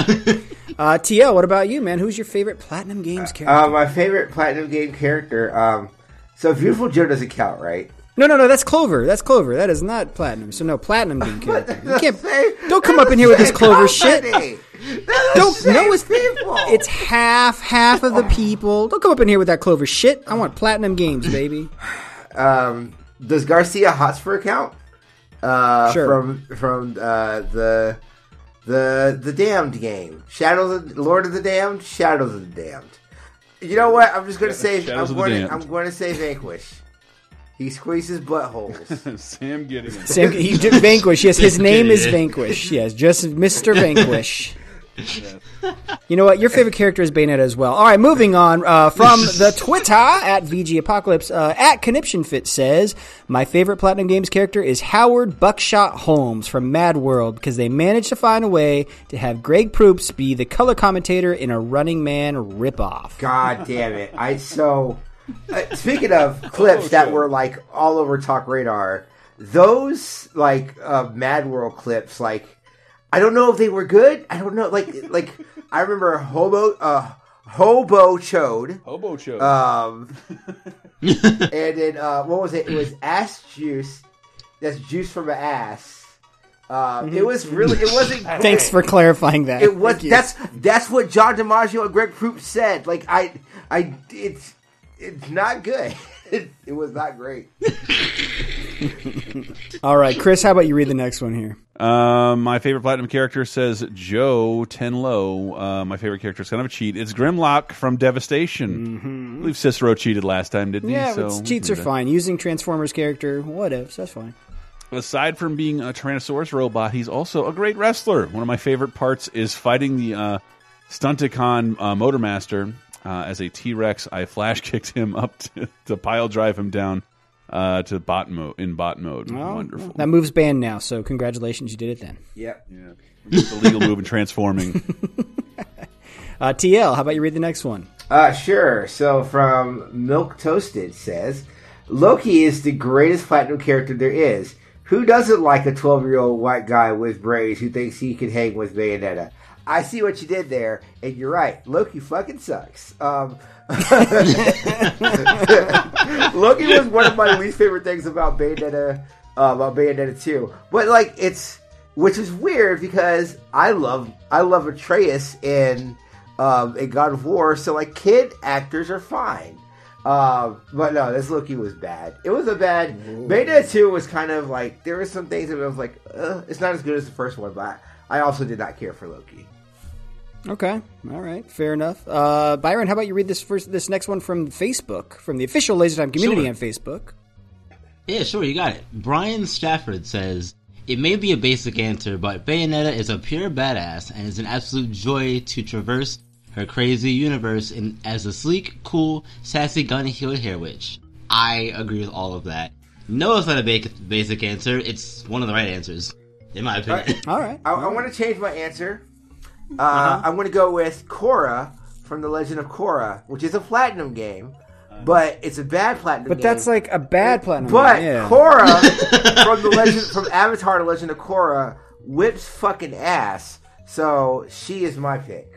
The character. That's fine. Your show. pick is still Bayonetta, though. Uh, Mike Miley says, so my question of the week answer is blank Howard from Astral Chain because while you are a silent protagonist, character development is all based on the sibling you didn't play as, and I got to name my character Geese Howard. Why would you name him the worst Howard? You name your character Rock Howard, who is better than Geese Howard any day of the week. Geese. Uh, yeah, maybe. All right. So, new question of the week, gentlemen. Uh, what is an anime that you would love to see turned into a video game? I'm going to go with one uh, so that I beat TL to the punch. With the, it's actually an anime you introduced me to, TL.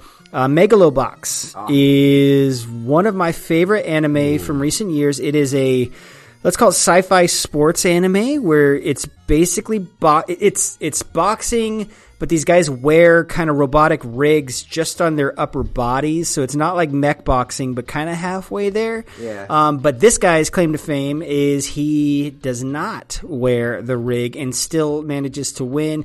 If you like rocky which i am a white dude who grew up in the 80s so of course i like rocky. Um, megalobox has a little bit of that where he's, he's always coming from behind. It's just a really great series and i would love the reason it is my pick though is it would make a really good punch out game because he basically fights kind of yeah. punch out esque characters and boxers so yeah megalobox Yeah. Also, if you haven't seen it, watch Megalobox. It's like Hajime no Ippo, uh, which is uh, I forgot what the what it was called here in the states, like the boxing Joe the boxer, whatever it's called in the states. But Hajime no Ippo, it's like that, but it's really great. It's it's a tribute to that. It's, it's Yeah. it was because it was made like twenty or thirty years later. It's it's basically is hitting the same story notes, but just updated. Right. Because I'm an anime expert, as we all know. Uh, Byron, what about you? Uh, mine, I have a few, but one that comes to mind would be Ace of the Diamond. It's a baseball anime. Nice. Um, and uh, for those who don't know, I love baseball. It's my favorite sport ever. Uh, I'm Tommy Lasorda, be- kid. We really appreciate that you follow and love baseball. you should play my video game. it, it would be so cool for me to just like be able to play with the different schools in the game. Uh, go and hit home runs all the time with freaking Raichi Todoroki from Yakushi High. Uh, it, uh, there's so so many things you could do with it. Uh, with the way sports games are now, I you know you could have like a, a my player mode or whatever, like in 2K, where you you take a kid and you build him up from his freshman year to try to make make the first string and all that. It, it'd be so cool to do that. I think, in my opinion. So yeah, it's the diamond for me. Nice, good pull. TL, what about you? Uh, so I I'm pretty sure this will get an, an a video game adaptation soon.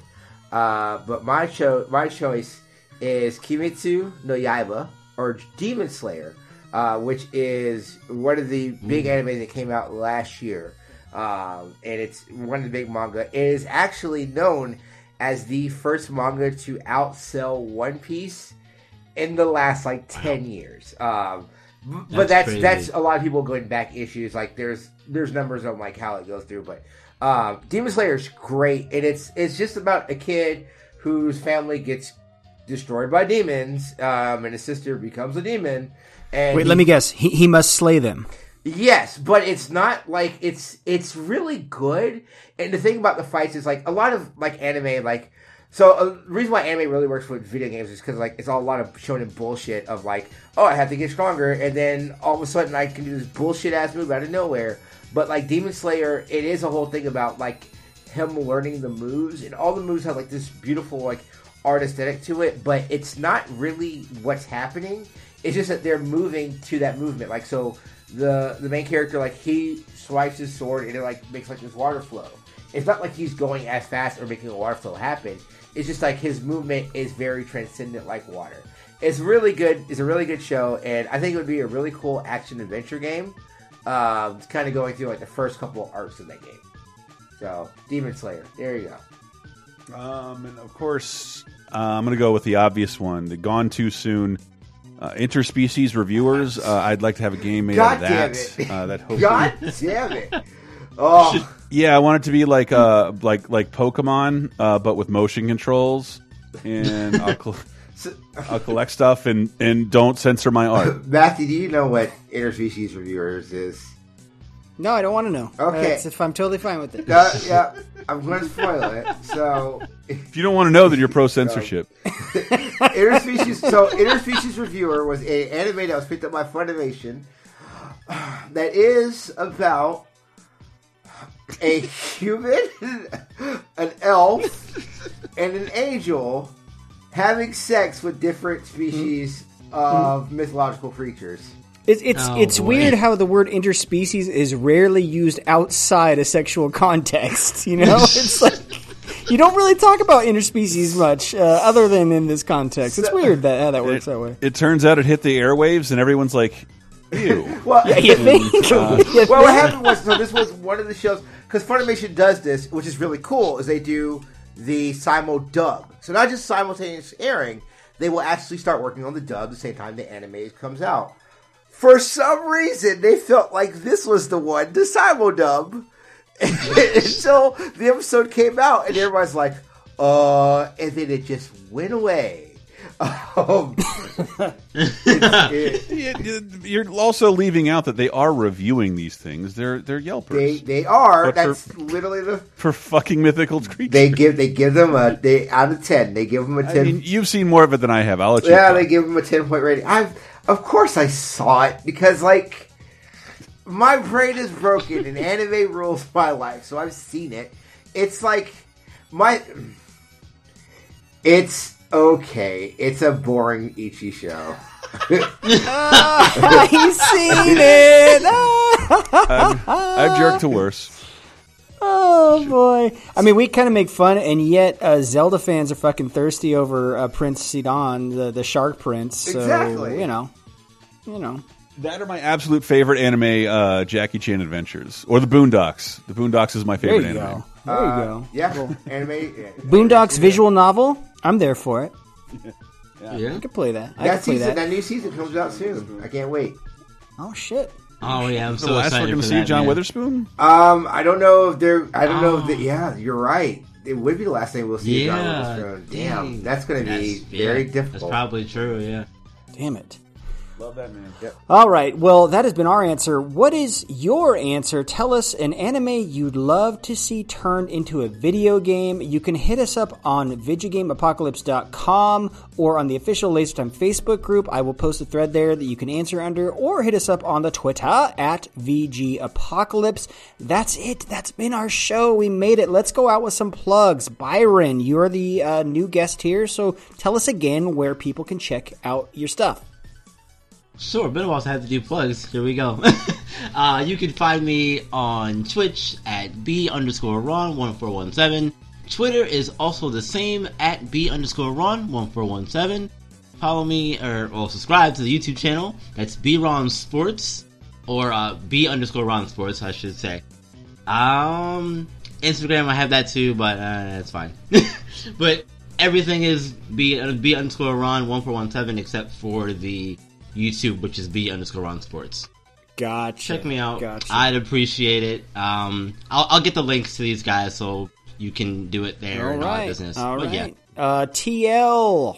Sure. Where else, other than Cheap Podcast, can people hear you? Yeah, uh, yeah, Cheap Podcast. You can hear me on PNB, but I actually want to use this plug time for something very important. Again, I want to thank uh, Michael, Chris, and Matt for allowing me to have this platform again to bring on uh, creators of color. Um, and, and, I, I, and I ask, this is my plug to you guys out there. I ask that you take your time anytime you know during the week after you've listened to all your shows that you that you have in your routine find a new creator and i don't mean this like just find somebody that you may not have heard of before or someone with a low audience find them and expand your palette because the only way you can grow the only way we can make like this atmosphere that we're working on on the internet better is having a diverse voice and not listening to the same five people so please, my my my plug for you is go out and listen to something that you haven't heard before. Right. But while you're doing that, uh, please don't unsubscribe to Video Game Apocalypse. I we need didn't you, say listeners. We need you. anything. I said in conjunction to the things you already listened to. I made Right. that You are barely very- hanging in there, man. I made that very clear. Yes, Chris, tell us where we're barely hanging in. Uh, Patreon.com slash laser time until you can support all the shows. It is an important time to do that, it being tax time and a miserable time for yours truly. Uh, but hey, we got some stuff up there for you this week. We got a bonus time from last week. It's a little drunk, kind of political. But this week's laser time is a little less political. It's all about fictional politicians. I know I say presidents repeatedly, uh, but I wanted to see if there was anything actually funnier and more surreal than what was happening right now. And I don't just say that as a hack joke. This is the weirdest shit that's ever happened to us. T- turns out I would have elected Bulworth before our current president, so there's that. yeah, possibly, possibly. I, I, like those those that weird American Idol movie where they pick the president. It could happen. Like it's everything seems like nothing's off limits anymore. Yeah. And uh, we we have we have a new episode of Elm Street Nightmare. Yeah, fourth episode, Bride of Chucky. We're on, doing that on a when we can basis, and hopefully something very new coming to Patreon very soon. That's very angry. Ooh. Um, so patreon.com slash lasertime. How you support all of us. Price of a burger and fries. Love you. Thank you so much. I will say that I have been threatening Chris a Laser Time uh, uh, episode forever, and I think we're going to be doing it soon. And let's just say I'm glad that we're not going to be in Black History wasn't doing that episode. it's about it's about a black creator, but um, I don't know if it will be celebrated work. Uh, so yeah, uh, that's your team. Yeah, I got I got to talk something something about uh, I don't know something black that's not Fat Albert because that's the most recent thing I did a giant thing on. I'm not sure that anybody wants to It's hear all right. that. We're going to talk about guys wear dresses and in Jesus. Oh boy, I did want to just real quick. Um, I said it before before before we started recording, but the light the light bulb went off when it went off when I saw the name Chris. I heard the voice and I was like, oh, that's Antista. For me, it's been really cool to come on here and you know talk to you guys and be on a podcast with Chris. That was, funnily enough, one of the goals that I had in my head when I started when I actually got into my own podcast was having some of these people on my podcast, but now I'm on a podcast with them. So, Chris, it's a pleasure being on a podcast with you. Uh, Very grew sweet up, of you, bro. Grew up listening, you know, talk great, all that stuff. So, yeah, real cool. Thank you. Appreciate Thanks, it. man. Nice, man. Uh, and as my uh, MIA co host Michael uh, has said to a fan who said something similar to him, aim higher. Uh, anyway, that has been our show. Um, as always, you can follow us on the Twitter at VG Apocalypse. Uh, check us out at VidjagameApocalypse.com. Uh, don't forget to visit the official LaserTime community on Facebook. And then, if you want to hear me spout bullshit about video games and wrestling and occasionally politics, you can check me out on Twitter at Maddie C. Allen. That's been our show. Thanks for listening, everybody. We'll see you next week.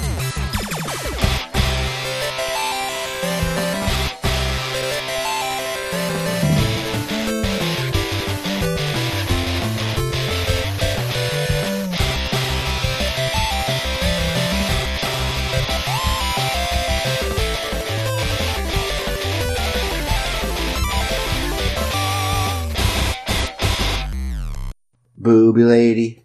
We're about to hear about that booby lady.